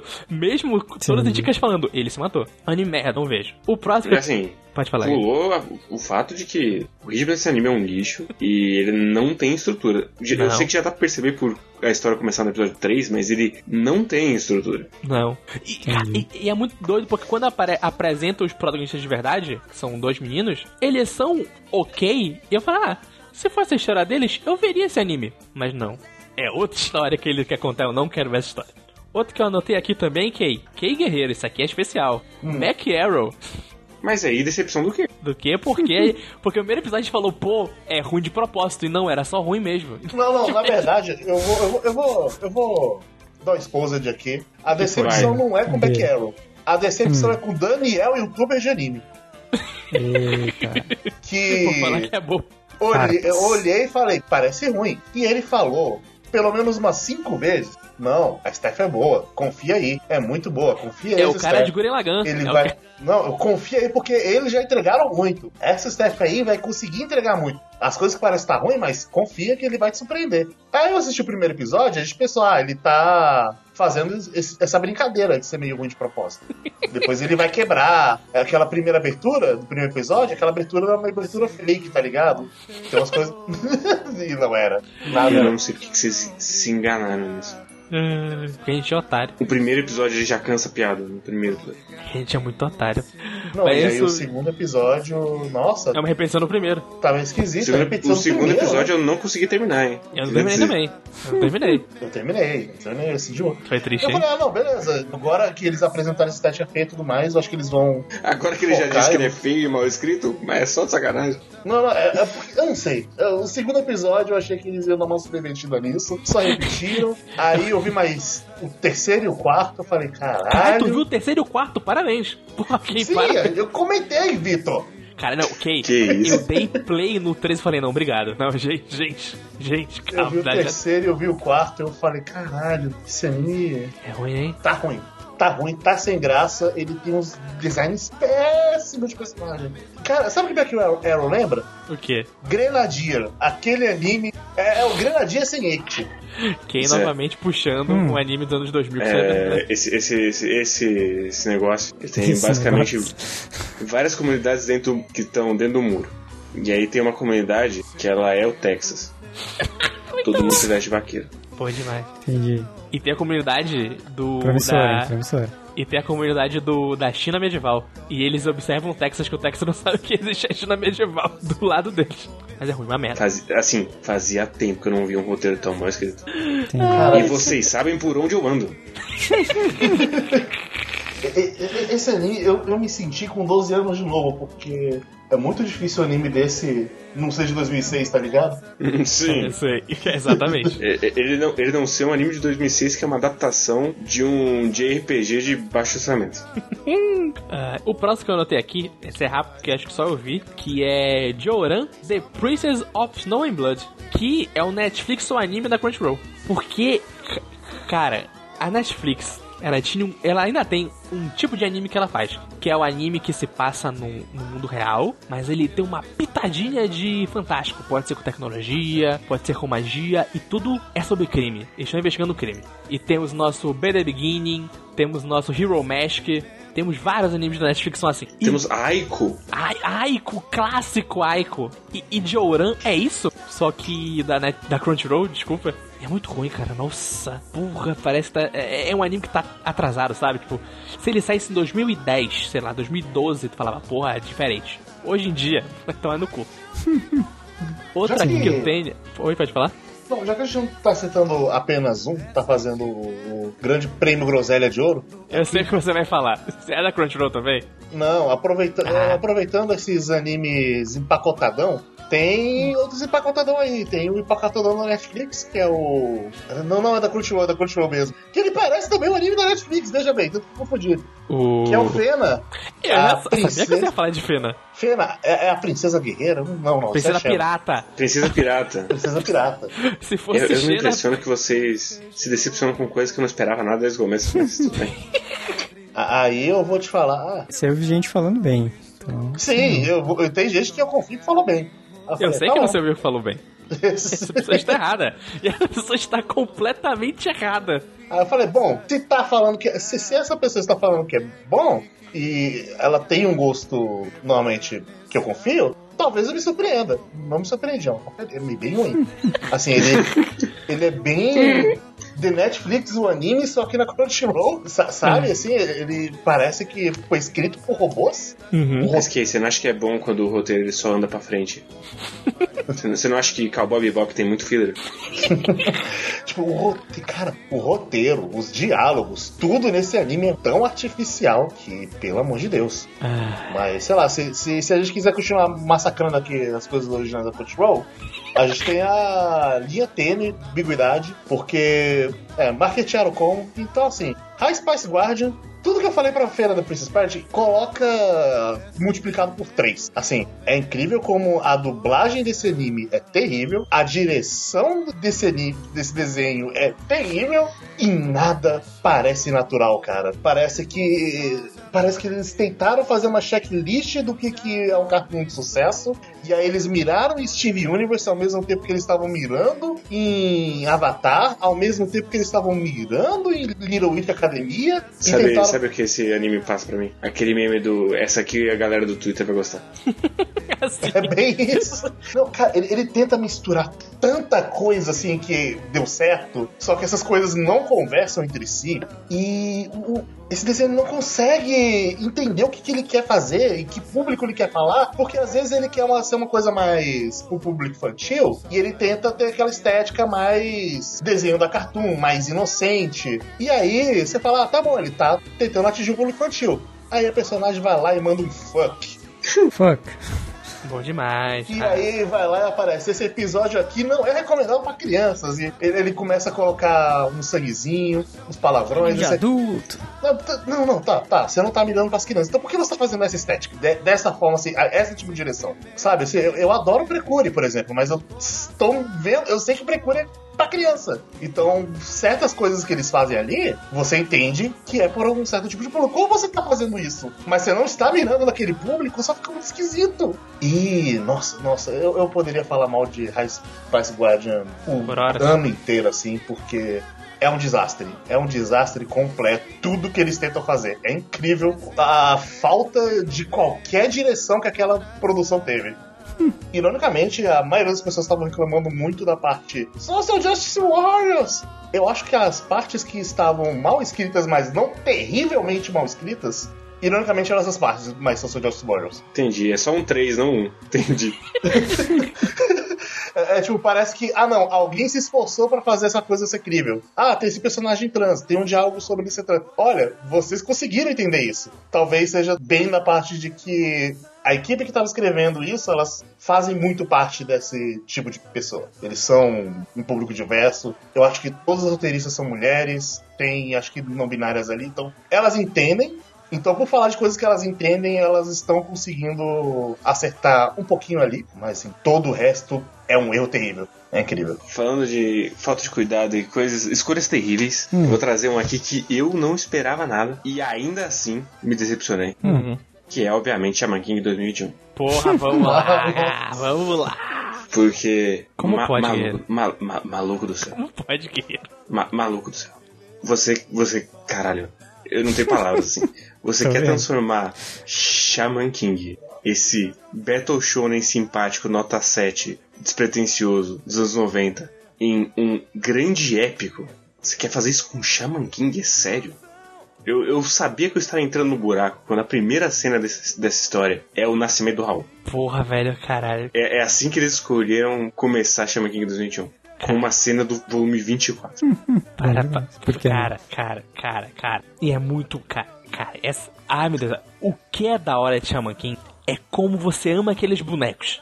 E sabe como você Sim. ama aqueles bonecos? E você fica muito. Muito tempo não, mas você fica um tempo considerável com eles. Vivendo a vida e olha só, falando um com o outro e tem sim o clichê do ah, o vilão vai virar seu amiguinho, tem, mas eu gosto, não tem problema. Sim, e assim, ele, ele é um Battle Shonen dos anos 90, então ele tem vários capítulos episódicos de casos pequenos e tal. Se você tira isso, deixa Shaman King, você não tem mais nada. O plot do torneio Torneio? é a parte mais sem graça de Shaman King. Sim, e é pior ainda porque ele tá, gente, então beleza. Cara, é muito bom esse anime, puta que pariu. Porque parece muito que o pessoal chegou assim na mesa. Gente, seguinte. Vocês viram aquele anime antigo do Shaman King? Que tem uns filler no final? Então, gente, a gente. Transforma em Kimetsu aí. Não, pior, então. A gente vai adaptar tudo. Só que a gente tem que chegar onde não adaptou muito rápido. Então, cara. É um anime Corre, que maluco, cheirou corre. uma carreira de cocaína e ele só vai. Eu lembro que eu fiquei puto. eu acho que foi ouvi dizer que o ritmo falar. de cocaína para quando ele chega na parte que o anime não adaptou. Pô, e aí eu que só me era onde ele queria chegar. Mas essa parte não, não importa. Não, não. Eu, eu, aí só me questiono. Se vocês quis- quiseram desde o começo só adaptar essa parte, Só vai pra essa parte. por que você faz essa parte direto? Por que vocês inventaram de fazer não? Vamos fazer o resto O do anime todo de uma forma que não vai ser bom. De Cara, uma forma E que aí? não vai agregar nada. É, e aí quando você chega lá, você não se importa com ninguém do time. sim. Então, pô, grande merda. Porra, eu lembro, o, o episódio 12 eu fiquei tão puto, tão puto, porque eu gosto muito de Shaman King. E eu gosto o quanto ele é o shonen dos anos 90 que vai evoluindo e no final o cara que era tipo o delinquente da rua invoca o Orochi pra lutar com uma enfermeira sucubo gigante. É maravilhoso como idiota ele fica. Mas no episódio 2, quando eles pegam um arco que é simples, mas é pra você se importar com o Sesshomaru. Sesshomaru? Acho que é. Com a Amidamaru. Tipo. É, não é o Amidamaru? É Midamaru. Você chamaram é outro. É. Pra você se portar com a Amidamaru, que é o arco dele com o amigo dele com a espada, e eles transformam em a primeira parte do episódio. Eu fiquei tão puto, falei, não, velho, não tem como essa série ser boa. Porque é, é só, tipo, é muito. Parece que você tá vendo o anime em 2x naturalmente. É tipo, foda-se essa história. E Você tem que consumir o mais rápido possível pra chegar na parte que interessa pra você, que é o torneio que não foi adaptado. Então a gente só vai correr o máximo possível. É, e, e parece também a, a lógica que eu fiz piadinha com o Fena, Princesa Pirata lá. De, ah, tem essa parte aqui que é mais episódio, que é mais pretensiosa. Não, isso corta, isso não importa. Vamos ver é, Arquivo X, só os episódios que importam pro plot. Ah, Cara, cara, e eu, eu sempre falo isso. No final de Shaman King, na batalha. Antes da batalha final, tem onde a luta para e os vilões vão tomar banho com os protagonistas e conversar. E é isso, tipo, o Raul conversando com o Yo, tipo, não, cara, a gente não vai lutar agora. A gente só vai conversar um pouco e ver e conversar sobre a gente. E pronto. Como você, no 220, vai se importar com essa cena? Se o tempo todo é tipo, corre, corre, corre, corre, Não, corre. e é tipo, é inacreditável. Pequeno spoiler chama King, ninguém se importa. Não tem uma épica luta final, porque o Raul é muito mais forte que qualquer outro Sim. personagem dessa história. Desde o começo, não tem uma luta Sim. grande com o vilão final. O vilão final É, e, vence. e no, no final é tipo, no final do que foi lançado depois, todo mundo se reunindo e falando, Raul, para de fazer besteira ele. Tá bom, gente, vou parar. E é isso no final de Shaman King. Um aqui que eu quero puxar, que esse aqui ele me ofendeu num nível que eu não tava esperando, era Mieroko-chan. Entendi. Senhor Matheus Kurumada gosta muito desse mangá, mesmo com os problemas que ele tem. Ele sempre falou que era um mangá muito legal. Eu falei, pô, vou dar uma olhada no anime, porque, né, tipo, é mais fácil pra ver, eu baixo, dou play, pronto. E eu fui ver o anime e, cara, é... Eu vi um episódio só.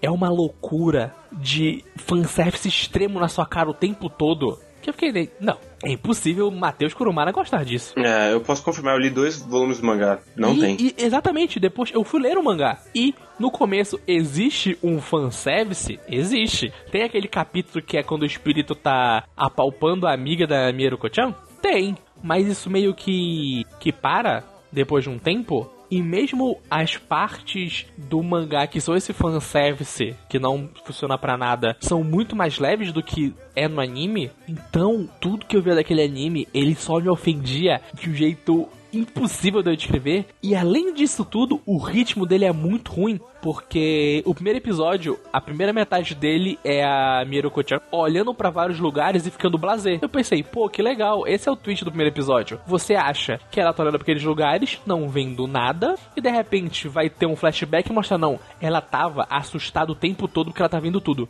E não, ela literalmente não tá vendo nada e não tinha nenhum indicativo que ali tinham fantasmas, e depois ela começa a ver e todo lugar tem fantasma. E é tipo, cara, o que, que você tá fazendo? É muito ruim. Mas o mangá é divertido. E ele tem coração. Ele tem um capítulo muito bom sobre não julgar as aparências. É muito bonitinho. E fica a recomendação, leiam o mangá de Mieruko-chan. Não vejam o anime de Mieruko-chan. O próximo que eu vou falar, que eu faltam três. Meu Deus. três rápido. o primeiro é rápido. Aquatope and the White Sand. Anime da PA Eita. ainda é anime da PA.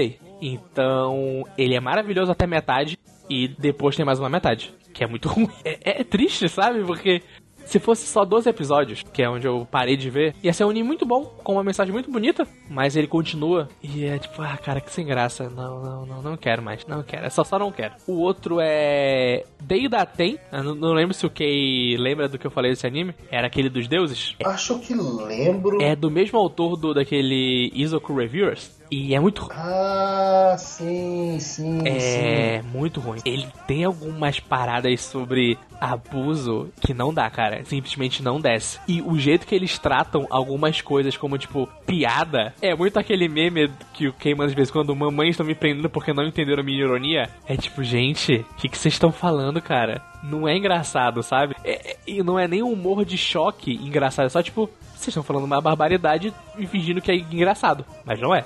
E não vejo Dante, é muito ruim. Assim, o que eu não esperaria a acessibilidade Exatamente. Da pessoa que escreve Shizuku Reviewers. Exatamente. Mas eu fui esse anime porque eu achei a estética legal e o, o design dos personagens era bonitinho. Era diferente, era muito mais clean. Mas, tipo, cara, não dá, não dá. É muito ruim. E o último que eu vou falar aqui é, olha só, um Isekai, que é o Isekai da Aranha. E, cara, esse aqui é muito duro porque eu sei. Alguém manda essa aranha calar a boca. Por favor. Todo mundo me falava que não, o Isekai da aranha é tipo slime. É tipo slime. E eu gosto muito do Isekai do slime. Eu amo o Rimuru. Falei, porra, vou ver o Isekai da aranha. E a minha primeira decepção foi que no episódio que eu dropei, que foi episódio 3, metade do episódio é no mundo real, com pessoinhas no mundo da magia. Fiquei tipo, ah, não era só sobre essa aranha vindo na dungeon? Foda. E outra parte é que, como quem falou, a aranha não cala a boca um segundo. Ela não para de falar um segundo. Ela é um dos personagens mais insuportáveis que eu já tive de prazer de ter que acompanhar durante três episódios. Ela. Porque eu imagino que funcione no mangá, porque o mangá não tem falas. Sim, eu imagino que muitos dos diálogos, É ela. como ela é um personagem sozinha, ela com ela você mesma. precisa realmente da narração dela pensando É. pra acompanhar. Só que quando você tá fazendo isso pro visual, fica meio difícil. E, e, tipo, não era falando normal, ela falando super animadinha. Uh, eu vou fazer uma casa. Aí nessa casa eu vou fazer uma televisão. A televisão de teia. Ah, E ela não para de falar, ela fala rápido. É muito insuportável. Nossa, não consigo. Não consigo. Acho que especialmente na. Acho que é geralmente uma light novel, né? É Light Novel que tem mangá, sim. É, eu acho que especialmente na light novel deve funcionar mais isso, porque light novel, a única coisa que você tem é a escrita. Sim. Então faz sentido ser uma narração em primeira pessoa, porque Uhum. o que você tá vendo é exatamente o que ela tá contando. Exatamente. Acho que é muito isso, sim. Mas você trazer isso com a adição do visual, funciona da mesma forma. Exatamente. Acho que é muito isso, sabe? Tipo, e é muito chato. E é, é- e é um chato que incomoda, sabe? Que te deixa, tipo, ah, não aguento mais isso, por favor, só acabe. E é aí, de, das minhas opções. Você tem alguma, José? Eu tenho. que eu tava vendo em paralelo com Ovo Maravilha, que é do mesmo estúdio, inclusive, que é Horimiya. Opa! é- essa é polêmica. Essa. Porque é um mangazinho bem falado aí e tal, de romance legal. E ele começa bem interessante. Ele tem um desenrolar relativamente rápido do romance do casal principal. Uhum. E ele vai introduzindo coadjuvantes que parecem que vão ser legais de acompanhar também. Só que ele logo começa a ficar chato.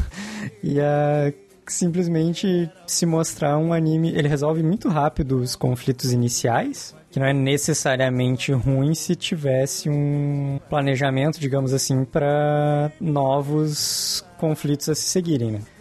Só que meio que não tem isso. Então o anime vai meio que tendo vários episódios onde não tem nenhum tipo de conflito, ou tem um conflito, mas as coisas só se resolvem porque sim. Tipo, as pessoas não. É um anime sobre relacionamentos é, amorosos e de amizade, então os conflitos são todos nessa questão de relacionamentos. Tipo, as pessoas não conversam e superam as questões. Tipo, não, elas só superam as questões. Do nada, assim. Então é bem complicado desenrolar. Tem uma certa sensação de que isso é, em boa parte, pelo menos, um péssimo trabalho de adaptação do mangá. Mas eu não sei até que ponto, porque foi bem fraco e não me encorajou a, a ler o restante. É, Ah, Uma pena, eu tinha visto dois episódios de Horimiya. Tinha gostado do começo. Eu. Sim, o começo é bom. Ele vai mais, sei lá, mais uns dois ali, eu acho, vai indo muito bem. E depois degringola bonito, assim. Eu lembro de eu gostar muito de Horimiya e depois eu começar a ver uns problemas e depois eu começar a desanimar. Eu acho que eu não terminei. Se eu terminei, eu não lembro. Acho que você terminou. Sabe? Terminou porque a gente falou disso. Eu gosto muito do arco do menino, dele não tendo vergonha de mostrar quem ele é pras pessoas e depois dele com a pessoa que fazia bullying com ele no ensino fundamental. Eu acho esses dois arcos muito bons, principalmente o primeiro dele saindo, vamos dizer, mostrando pra todo mundo quem ele é. E também eu gosto muito da ideia do começo de essas duas pessoas estudam juntas, mas na vida real elas são completamente diferentes e elas vão se unir. E... Acho divertido. Mas é realmente, tipo, é, é porque tão diferente do que eles são que gera alguma coisa legal, sabe? Mas realmente, tipo, Sim. o tempo vai passando e, tipo, tem uma hora que começa a focar muito nos secundários e nem todo mundo ali é interessante. Tem nos secundários uns triângulos amorosos tão fracos, tão sem graça e é. Tem. É muito chatinho, muito chatinho. Se a saudade aumentar, vai ser golpe fatal. Agora a gente tem aqui, gente, a dois ouvintes, olha só. E eles puderam falar pra gente qual foi a decepção do ano deles. Tem vários aqui. Escreveram quadro quadro, né? É, tem, tem quatro. Claro que tem quatro quadros. Ahn, a primeira que a gente tem aqui, tipo, vários tiveram um voto só. E um com um voto ficou o Ova de Ondereg, que eu acho justo. Pedro, ele prometeu e não cumpriu. O ovo de. Ah, Ah. também tem aqui o anime 86 não tá em trilha sonora. Foda-se. Eu não- Ah, é, porra, é, a- é o Sawano genérico. Tem também aquele anime Vive, lembra que teve esse anime esse ano? Claro que lembro. Autor de É, reserva. também tem aqui essa lista e Maestro no Oto. Eu concordo com Maestro no Oto, principalmente por onde ele termina e que nunca vai ter uma segunda temporada. Então, tipo, fica tipo, ah, acabou no meio. Depois também também com um voto Indantem, que a gente já falou aqui. Esse formulário, realmente é Mars Red. Lembra que tem esse anime, Mars Mars Red é de é de vampiro. vampiro. Quadro Quadro, também concordo. Shaman King, Fumetsu no Anatae, Também concordo. Platinum End. Decepção, Platinum. Platinum End. Não- Tem que estar esperando alguma coisa, primeiramente, né? Acontece, né? Ah, mas, porra, todo mundo que gosta do Obata fala que esse negócio é ruim. Boruto, olha só. Tem Ouro? algum fã de Boruto. O resultado do Animal World, talvez, pra essa pessoa vai ser, não ter abertura de Stone Ocean pra votar e o anime do Yakuza, que é stop motion do mangá. Realmente o anime do Yakuza é stop motion do mangá. Tem aqui um que é um parágrafo, eu vou ler. Seria estranho falar que 86 foi uma decepção, apesar de eu achar ele anime do ano, os atrasos semanais prejudicaram minha experiência, e os episódios finais remarcados para março também. Mas não consigo deixar de pensar em como a história foi atrativa pra mim, principalmente com o começo da segunda parte, que normalmente o pessoal não curte com a tentativa de humanizar os personagens. Além disso, Odd Taxi foi uma decepção pra mim. Gostei do anime, mas vi toda uma exaltação e apesar da animação, ambientação e trilha sonora, achei a história bem mais ou menos para não dizer sem sal. E além disso, também com o voto tem 86 parte 2, o ano de 2002, Horimiya, que a gente já O ano de O ano de 2002? 2020. Igual de 2002. 2002 Mas 2002 foi incrível. foi Pô, teve Copa do Mundo. O Brasil foi Mas tempo. é, verdade, Cafu levantou lá o Horimiya que a gente já falou, Getter Robor Arc, olha só, Ah, pelo amor, pelo amor de Deus. Todo mundo sabia que Getter Roubo ia ser feito com duas sete belas. É. Que decepção é essa? Mas beleza. Sayonara Watashi no Kramer, que é aquele anime de futebol lá da menina do Nossa, isso é Shigatsu, ruim. isso é- Porra. Eu li só o mangá da Já deu, né? Rico e é muito ruim. O filme de Kimetsu, Heikei Monogatari, e esse aqui que tá aqui, mas eu não concordo, que é Vanitas no Kart, que eu, ele nunca se vendeu como uma coisa diferente que ele é. E ele tem problemas, mas eu gosto muito dele. É o shonenzinho padrão. Depois disso, com dois votos, temos Gabriel Guerreiro como decepção do ano. É o... Tá errado na expectativa. É, exatamente. O Moshukou Tensei, que é o lado maluco, Ok. maluquinho que volta, o que é bem animado. Hum? Também tem Eu como decepção do ano. Eu, ele escreveu eu ou ele escreveu o Vitor? Não, ele escreveu Eu. Hum. Ah, tá, então eu não sei. Com dois votos, dois votos, então duas pessoas. com você. Se você votou em eu, vamos fazer uma terapia, gente. E, se- e depois, com... ou, ou pode ser Europe Union. pode, pode ser. Pode, claro. Com três votos, Sakugan. Por não ter conseguido segurar a Inglaterra, né? Sim. Com três votos, Sakugan não vi. Queria ter visto, não vi. com três Não votos, Sakugan. também. Com quatro votos, Blue Period, que eu, eu entendo porque deve estar aqui. Ah, ah, é aqu- é aquilo. Eu gostei bastante porque eu vi esperando que eu ia ver. Sim. Depois, Entendi. com cinco votos, a segunda temporada de Neverland. Justo. E em primeiro lugar, com, oito- com oito votos, que acho que não é surpresa pra ninguém, Wonder Egg. Entendível ele estar em primeiro lugar, dado que o que já falou. E, tipo, o quanto decepcionante ele foi mesmo durante a, a exibição dele. E, e a cara, pra mim. Ele, tem- ele tem muitas coisas boas, sabe? Mas, porra, eu não consigo superar o grande monstro da depressão. O grande monstro da depressão que afeta as meninas. É, é- é tão. Por uma série que tava tratando esses temas com tanta suavidade, de uma forma tão bonita no final. Gente, eles fizeram uma filha, e a filha no final virou um grande monstro da depressão que atinge as meninas. É tipo, é isso, sabe? Realmente tem o grande monstro que vocês podem bater pra acabar com a depressão. Ah, acho tão. tão ruim. Ah, é tão. Então, Então, então, e, e apagou minha vontade com esse anime, sabe? Não dá, realmente não dá. Triste. Mas sabe o que não é, ti- O não é triste? o Tite. quê? Tite não é triste. A premiação de melhor direção de 2022 do 4 Quadro Awards pra animes. Aí sim.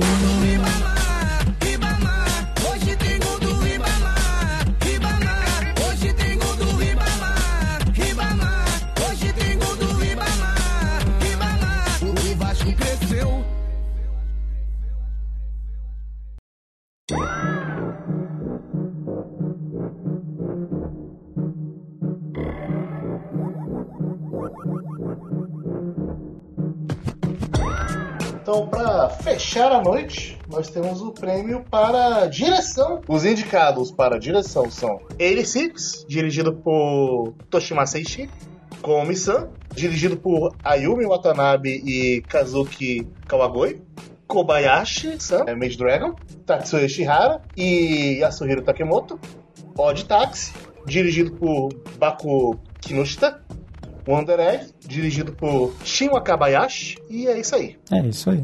Então, eu queria começar rapidamente por Comissão, falando que são dois diretores, mas é basicamente uma Uhum. passada de tocha, porque o Kazuki Kawagoi, ele acabou ficando como o único responsável pra parte Sim. 2 que vai ter esse ano, e ele não tinha dirigido nada antes de Comissão.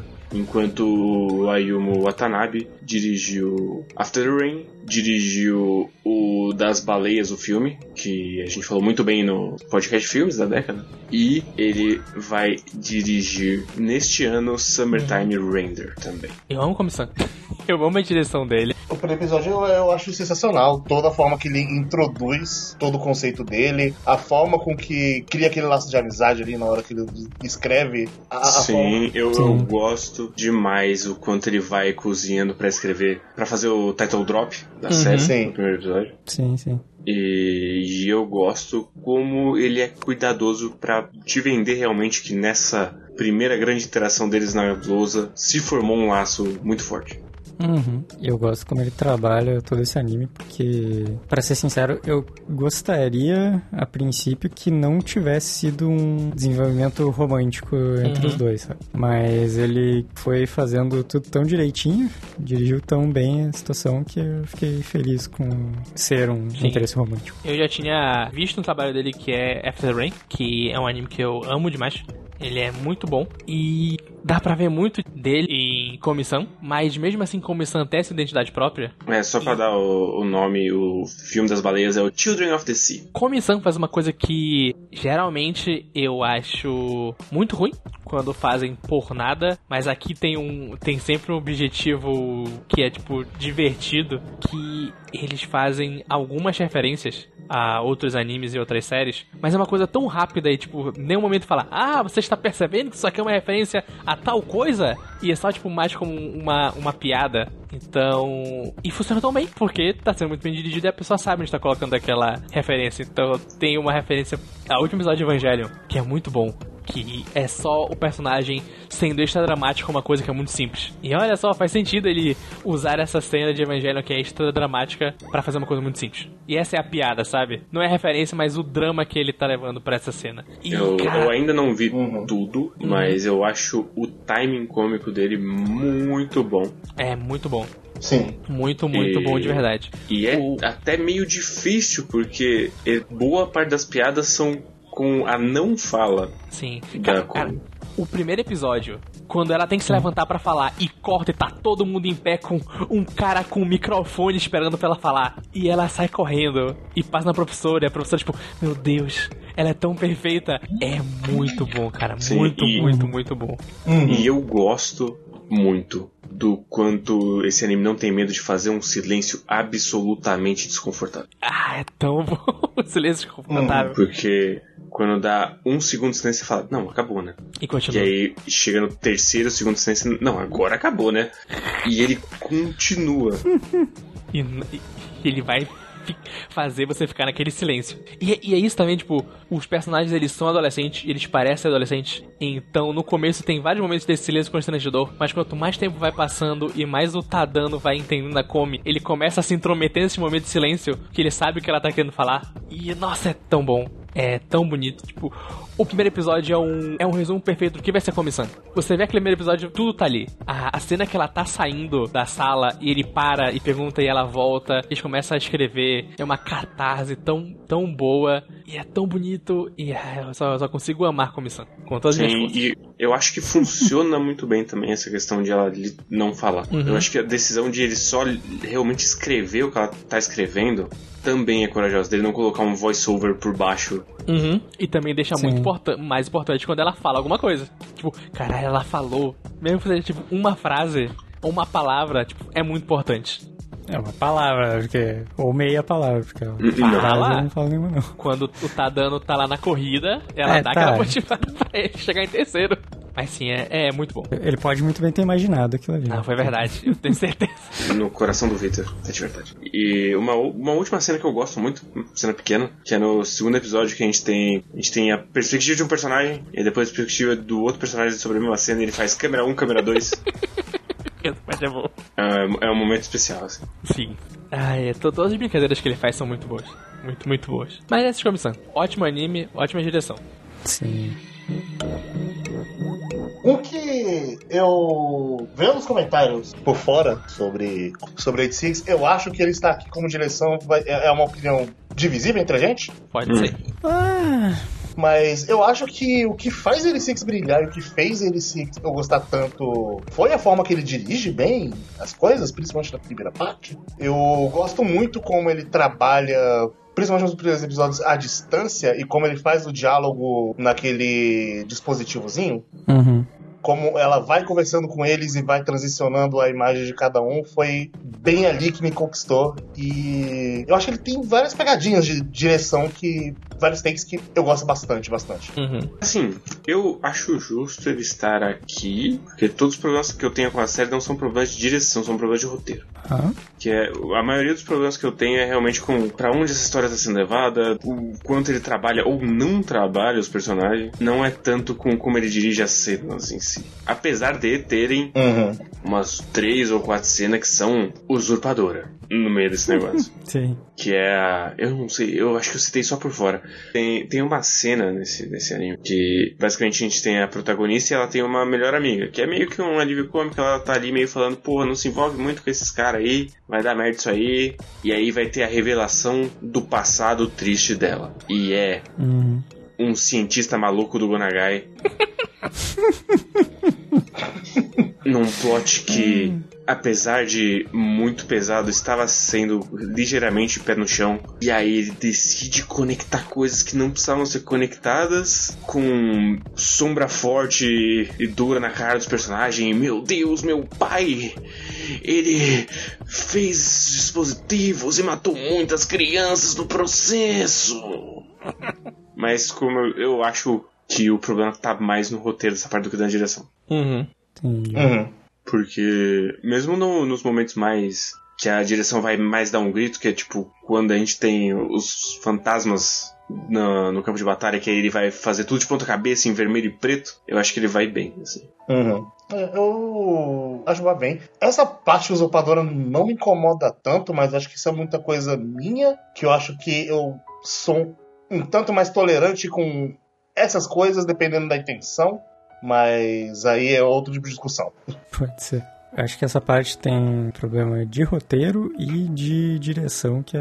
Não sei se é que provavelmente deriva do roteiro, né? Que já que vai fazer. É, já que vai é, acontecer ele isso tá- aí, vamos colocar da forma mais novela mexicana possível. Eu dou pontos também que todas as partes, especialmente dos 86, parte de convívio deles e tudo mais, eu gosto bastante da direção. Na parte da capital eu já acho mais pobrinho, geralmente, quando tem a Milise interagindo com o pessoal. Talvez seja um pouco afetado por, essa- por não gostar dessa parte da amiga e tal. Eu dou pontos também que boa parte das lutas, que são batalhas com centenas ou milhares de mechas e tal, tipo, eu não fico muito, pelo menos não muito perdido nessas batalhas, que é um negócio fácil de Ah, acontecer. eu, eu vou concordar, porém discordar, que é tipo, eu concordo que eu não fico perdido, mas eu acho que é porque é só ele não toca no assunto. Não é, não são lutas que fazem muito sentido. Ele tem Uhum. meia dúzia de cortes ali, ele para a batalha e, segue em frente. O que Pode ser. Pra mim acaba ser. sendo um problema depois, porque é muito difícil entender o quão difícil ou fácil é essa guerra, porque eu não vejo muito da guerra Uhum. e eu não sei. Uhum. E isso acaba indo pro roteiro, porque eu acho que os personagens todos falam meio igual, eles são meio que a mesma coisa, mas eu não sei qual é a diferença de qualquer um dos 86 de como eles lutam. Não faço ideia. Por que, que o Undertaker É. é tão mais foda que os outros? Eu também não sei. É, te- dá pra inferir que é por causa do poderzinho dele. Bom, ele é, ele é o cara fodão, né? Ele é o protagonista. Sim. Protagonismo também. Mas dá pra ver os outros tem. É que eu acho que talvez não tenha chegado nessa parte, mas mais pra frente fica mais. Não fica claro, assim, tipo. Mas é- eu acho que eles meio que perceberam que muita gente tava tendo esse problema que tu teve, e daí eles meio que dão uma. Talvez meio que uma desculpinha pra, tipo assim, ah, não, olha só, eles têm funções específicas assim. Porque ele apresenta isso, mas não são coisas lá muito, sei lá, que, que façam muita diferença, sabe? Sei lá, acho que é isso que eu tenho pra falar de, da direção dele. E aí, ah, e eu vou contar na, na parte de direção, apesar de não ser necessariamente, que, que porra de divisão é essa da história acabar no episódio 9 de 11 da primeira parte. Porque eu até entenderia se o ritmo fosse bom, mas eu acho a batalha final corridaça. É tipo, é um bagulho que é pra ser muito importante o que tá rolando ali e acaba muito papum.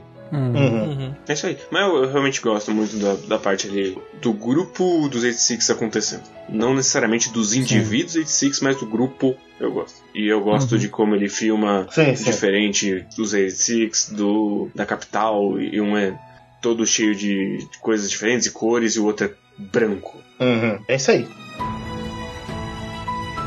Próximo, falando agora, vou falar um pouco de Made Dragon, segunda temporada. Caraca, essa é muito boa. E eu volto naquilo que a gente tá falando quando a gente tá falando sobre animação, que ele sabe dosar muito bem os momentos os momentos calmos com os momentos de ação. Então ele sabe fazer isso com uma leveza e dar a, a importância necessária para esses dois momentos que a série tem bastante. E além disso, fazer os personagens irem para algum lugar. Eu acho que tem muito disso nessa temporada toda, como basicamente todo mundo tá crescendo de algum jeito. E na primeira temporada a gente foi muito a gente vendo como eles são e agora a história tá mostrando eles crescendo de pouquinho a pouquinho, mesmo tipo eles tendo milhares de anos de idade, eles ainda podem aprender coisas novas com, com os humanos. E eu gosto de como a direção mostra isso pra gente, principalmente pra mim quando é com a Kana, que ela tem pra mim os momentos mais interessantes com direção dessa temporada, principalmente o episódio que é um dia dela e da Kobayashi saindo como mãe e filha, basicamente. Que é elas duas andando pelo bairro e vendo as coisas do bairro. E olha, esse bueiro é novo aqui porque ele tem um desenho. E nossa, teve uma chuva de, de verão. Vamos se abrigar aqui. E as duas juntas aproveitando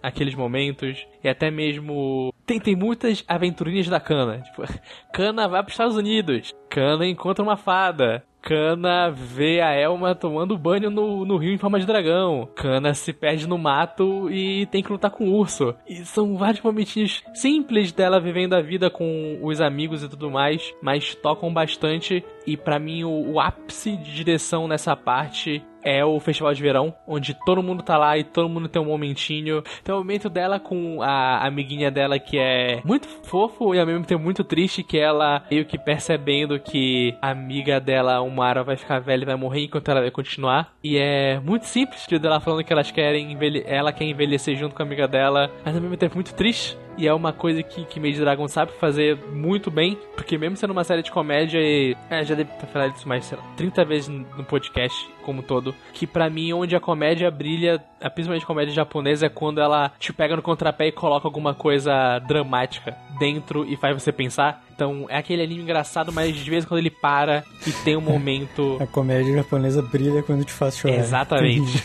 Mas é tipo. É, e aí, muita coisa que, que eu vejo só em, em coisas japonesas, não, não japonesas, coisas orientais, que eles usam muito a comédia pra desarmar e colocam alguma coisa dramática, não dramática no estilo dramalhão e nossa, que, que pesada, mas de vida real e você se liga mais naqueles personagens porque, tipo, você vê eles se divertindo o tempo todo e aí acontece alguma coisa que pode deixar eles tristes ou cabisbaixos e isso deixa os momentos felizes mais felizes, sabe? Então, tipo, é uma coisa muito característica de, de séries é, orientais e Mage Dragon nessa temporada faz muito isso. E é muito bom. E não só, mas também a ação trocando pra um drama. Toda a luta da Toru com a Elma é aquela ação desenfreada e corta pra, tipo, eu só precisava de desculpas. E a direção ajuda muito nisso. É muito bom. Eu gosto muito da- dessa temporada de Mage Dragon como um todo e acho que a direção melhorou muito da, da primeira pra segunda temporada. Sim, ele tem um esquema mais. sketches mais rápidos nessa temporada, que é interessante também. Sim. Tá sempre. Nossa, é- a direção é sempre muito boa no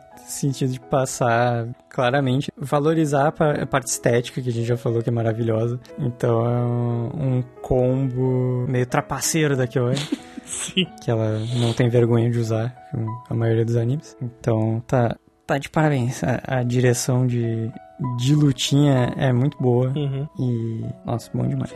Eu, eu, Saudades, Kubai. Eu gosto como a direção não tem medo de ser clichê e brega. Então aí Lulu fica triste e começa a chover.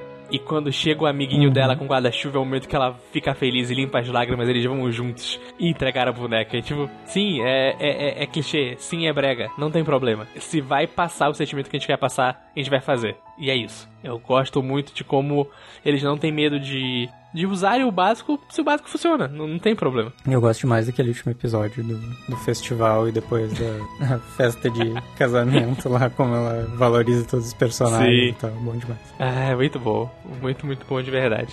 É, Antes, última coisa, eu gosto também que nessa temporada dão um foco pro personagem do meninozinho lá, que é, que é o mago. Eu gosto muito dele nessa temporada, inclusive. Ele é muito bom. Ele Shota. Shota, principalmente porque ele aparece muito longe da Lucoa, que é a pior coisa desse anime. Puta que pariu, como eu odeio a Lucoa. Mas sempre que é o. Shota com menos Shotacon. Cara, sempre que é tipo o.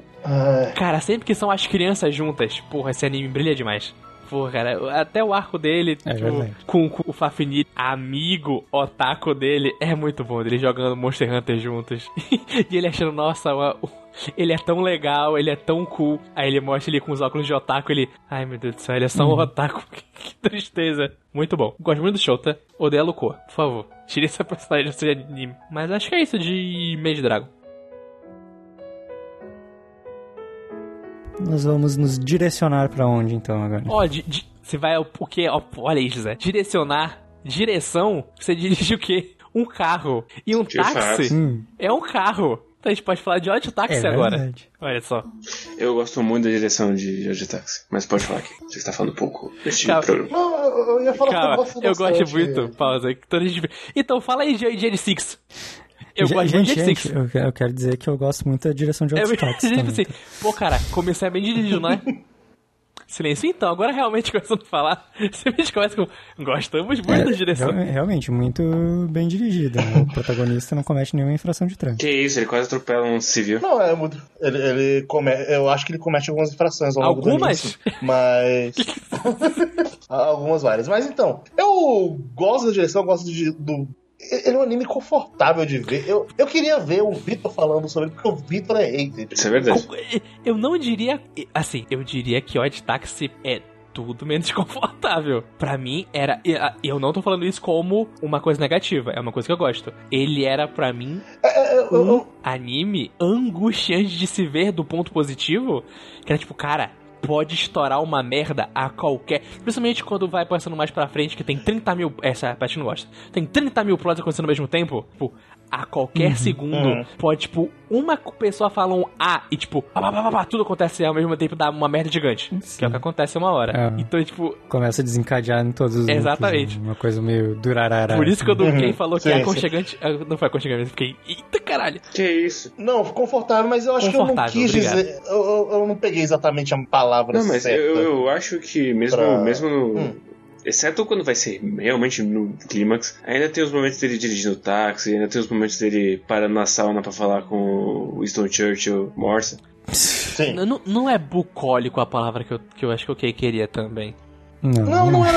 É porque assim, ele, eu- ele realmente tem essa tensão constante de que alguma coisa vai estourar e vai ser muito fodida, mas ao mesmo tempo a direção consegue me levar de eu ver episódio a episódio e ao mesmo tempo tá tudo meio tenso, eu estou curtindo a noite. Uhum. Mundano, Ah, acho que é o que você quer falar aqui. Tóquio Ele é mundano no sentido de, tipo, é a vida do Odokawa. Então, ele tá no táxi, ele tá dirigindo, ele entra uma pessoa no táxi, a pessoa vai conversar sobre alguma aleatoriedade com ele, ele vai ser grosso, mas é o jeitinho dele, ele vai ir no médico, que é amigo dele, ele vai ver a alpaca dançando capoeira no, no, no parque. Que é uma ótima cena. Então, tipo, eu, eu acho que a palavra, não sei se é o que você queria, mas ele é mundano de jeito, tipo, é a vida desse cara. E é uma vida normal. Ele vai na sauna, ele trabalha, ele chega em casa, ele sai com um Ele amigo. com o Ah. amigo merdeiro dele. É, porque, caralho, aquele macaco, puta que pariu, maluco. Eu odeio esse boneco. Então, outra coisa que eu gosto muito da direção é o quão bem ele consegue equilibrar esse elenco gigante de mostrar Sim. todo mundo. Você sempre sabe onde tá cada um, ou quando você não sabe, é porque não é pra você saber mesmo. Uhum. E ele vai, ele não te deixa esquecer nenhum núcleo, ao mesmo tempo que ele nunca passa tempo demais em nenhum núcleo. Uhum. E ele arranja espaço pra passar um episódio inteiro, que é um conto Flashback. fechado quase, do maluco do Gacha. Sim, esse pra mim é o melhor episódio da série, inclusive. O conto do Gacha é muito bom. Mas, tipo, pra mim é aí que ele começa a me perder um pouco, o Ed Taxi, porque chega, chega um momento que é tanta coisa e, e é tudo. Tem que tudo estar relacionado com o outro. Aí a borracha liga com um macaco com babuíno, aquele Kodokawa que tem a arma que o cara pegou aí. Ele, aí é nessa hora que ele já começa a se perder. Mas. Pra, pra mim, É. funciona do mesmo jeito que, sei lá, o Pulp Fiction funciona. Pra, pra- pra mim não funciona porque até mesmo Pulp Fiction é, é menos. Aqui é, é muito mais. E. Mas sim, no, Eu não sei se Pulp Fiction é tanto menos assim, no, não. no quesito qualidade, realmente, tipo, eu sempre lembrava o que tava acontecendo em todo lugar. E realmente, tipo, e o mistério que ele quer manter, ele não te dá resposta porque ele não quer que você saiba. Tipo, o, o grande mistério da, da menina que sumiu. Sim, e eu E- gosto que eles. O grande mistério da série está, na verdade, escondido atrás Sim. de outro mistério que é o que você acha que é o que importa. Sim, Sim. sim. E é, é- é essa, vamos dizer, distração de olha pra cá. Não, na verdade é aqui. Acho muito bom. Inclusive, eu acho muito bom que ele não dá pistas pro mistério da menina, mas ele te dá pistas pro twist do Odokawa tá vendo aquele de um jeito diferente. Então, todo momento ele tá, olha, isso aqui é o importante. Mas você tá tão focado na menina que você não vê esse aqui. Quando acontece twist, você, tipo, pensa no que coisa na série e fala: É, realmente eu só tava olhando pro lado errado. Eu tinha que ter olhado pra cá, mas eu tava olhando pra lá. Isso é muito bom. E eu gosto. Isso Uhum. também vem, especialmente por ser uma série original, isso também vem de direção. Mas eu gosto bastante da escolha de quase que intencionalmente fugir de arquétipo de anime. Sim, são pessoas, como a gente, como você tinha falado lá no design. São pessoas, são pessoas. Ah, o, o- o máximo que me incomoda nisso é o, é o porco espinho. É, um- é um- é uma, é uma coisa minha. Que eu não. Sempre que ele aparece, eu falo, puta que pariu, ela vai aparecer esse cara rimando o tempo todo. Eu não aguento mais. eu não aguento mais esse cara rimando. E até, até a parte que ele não rima, é tipo, finalmente, esse cara só falou. Que isso. Mas, tipo, todas as pessoas, elas são. Todos os animais são pessoas, então, eles, tipo. O Odokawa é o cara chato. O médico é, tipo, um amigo preocupado. Eu gosto muito disso. Muito, muito, muito mesmo. Eles são, tipo, pessoas que vivem nessa cidade, sabe? E estão lá. Sim, e eu gosto que mesmo com um elenco grande tem espaço pra não ser em todo mundo unidimensional. Ele dá uma característica mais forte, mas ele dá uma pinceladinha em todo mundo, alguns mais Sim. do que os outros. Sim. Uhum. Mas é isso de Odd Taxi. Alguém tem mais alguma coisa pra falar sobre? Não, acho que não. Não? Então a gente vai pro último anime, no minha direção, que é Wonder Egg Priority. Olha só, é bem dirigido, né? Opa, foi bem dirigido pelo motorista da ambulância que levou o diretor pro hospital direto do Porra, estúdio. velho. Sim.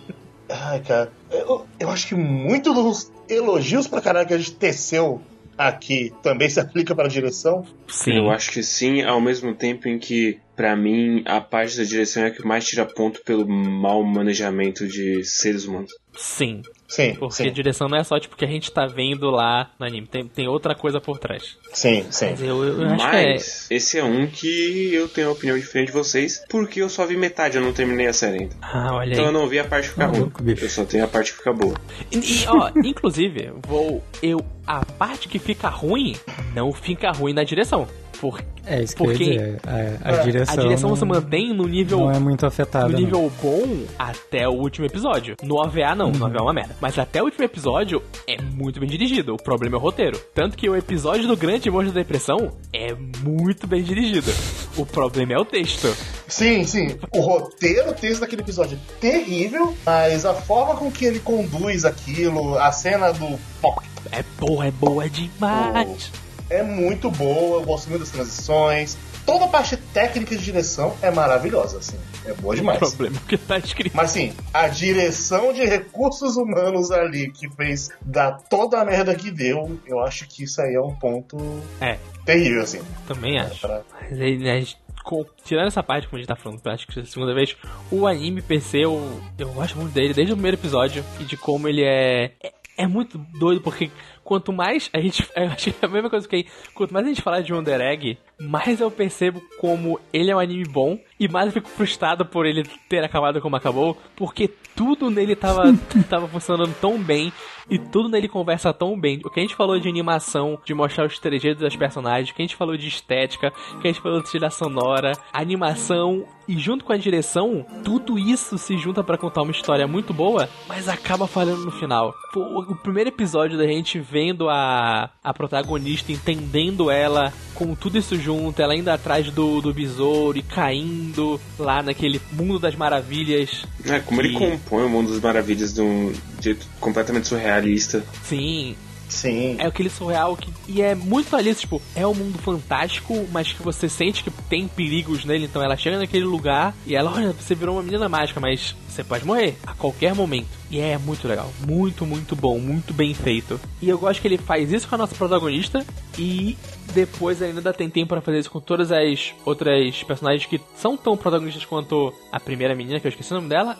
É a. Ai. Obrigado quanto a Ai e como cada uma delas tem o seu tempo de tela pra ter o seu desenvolvimento. Tanto a Kawaii quanto as duas das meninas que eu esqueci o nome. Mas todas elas têm um episódio específico que a gente foca nelas e aprende mais sobre elas. Mas é aquilo, tipo, a direção desses episódios é maravilhosa, só que o texto não consegue chegar aos pés do que a gente teve na direção. É, é. Eu acho que, sei lá, se existe um grande exemplo de 2021 de como a forma com que anime é feito hoje em dia pode ser completamente sustentável, é o Wonder Egg. Sim. E acho que esse é o ponto que é mais difícil fugir disso mesmo.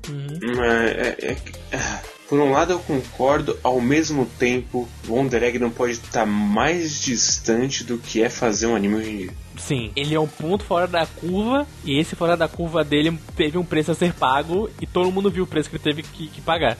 Então, é Uhum. aquele tipo, eu gostaria de mais Under Eggs? Gostaria. Mas entre um anime com essa estética, com esse visual, com essa direção, com essa trilha sonora e a saúde de pessoas, a saúde de pessoas, eu não quero outro anime que nem esse. Sim.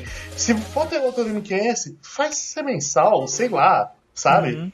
Não, não, não coloca Nem, na... nem existe isso aqui. Não, não, não coloca num cronograma que encaixa numa produção desenfreada que Sim. Assim, outros animes também tem muitos que são nessa linha. Exatamente, tipo, o Jujutsu que a gente falou Esse muito por aqui, eu lembro que teve treta com a produção dele também. Ah, mapa é um horror. Assim, É, a, ma- a mapa é um É. horror. Nenhum anime feito pela mapa tá sem, com as mãos Sim. E é muito doido porque eu, eu lembro que 2020. Foi, no começo da pandemia eu lembro que como, quando começou tudo, um dos primeiros animes que confirmaram que eles iam exibir até o final foi Kaguya-sama, que já tava terminado. E Kaguya-sama foi o nosso anime do ano daquele ano, mas é meio tipo, eles sabiam o que eles podiam fazer, eles fizeram o que eles podiam fazer e terminaram antes de exibir, enquanto tipo, o Egg quis abocanhar muito mais do que podia e começou a tipo virar uma bola de neve que no final saiu do controle. É isso de Wonder Egg? Acho que Sim. sim. Creio que Vamos sim. votar? Vamos, ele já mandou. Peraí, deixa eu fazer o meu.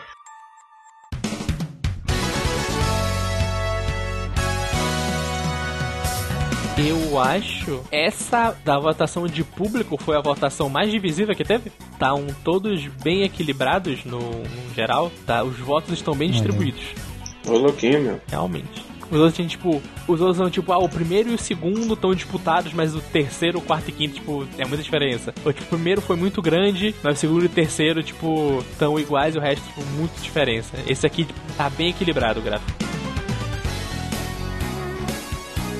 É isso. Você tem certeza aqui? Você tem certeza aqui? Se eu tenho? Vê mais Não, mas é isso aí. Meu Deus, Zé, de novo. Eu ia falar, ué, mas eu não gostou tanto, por que, que você tá em primeiro? É porque ele não tá. O Zé é muito contra, né? Sim, São um de tradições. Errados. Conservador. conservador. É o hétero top do grupo, É o né? De fato, né? De fato, te faz pensar. Tá, nós temos, temos um top 3. Aê. Opa.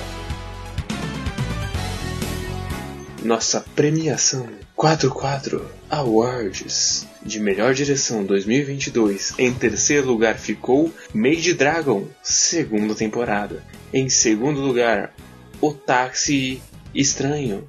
E em primeiríssimo lugar, Comissão não consegue se comunicar. Justiça. Olha aí. Só inverteu o meu terceiro e quarto lugar. Deu bem diferente. O meu só não entrou o terceiro. Eu inverteu o, o segundo e o terceiro. Mas olha só, do nosso público, esse aqui tá diferente. Em, eu vou falar o contrário. Em terceiro lugar, ficamos com Odd Taxi, com 21,3% dos votos. Em segundo lugar, ficamos com Comissão Não Pode Se Comunicar, com 26,7% dos votos. E em primeiríssimo lugar, com 29,3% dos votos, Eri Six. Olha só. Vocês estão malucos? Com certeza. Mas Não, não, o pessoal gosta bastante. gosta. Ele se quiser.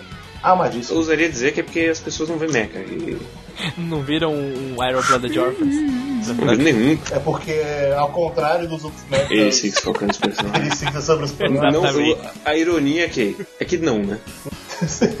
Mas sei lá, a parte de mecha da Six é mais sem Mas graça. aí os personagens também são sem graça.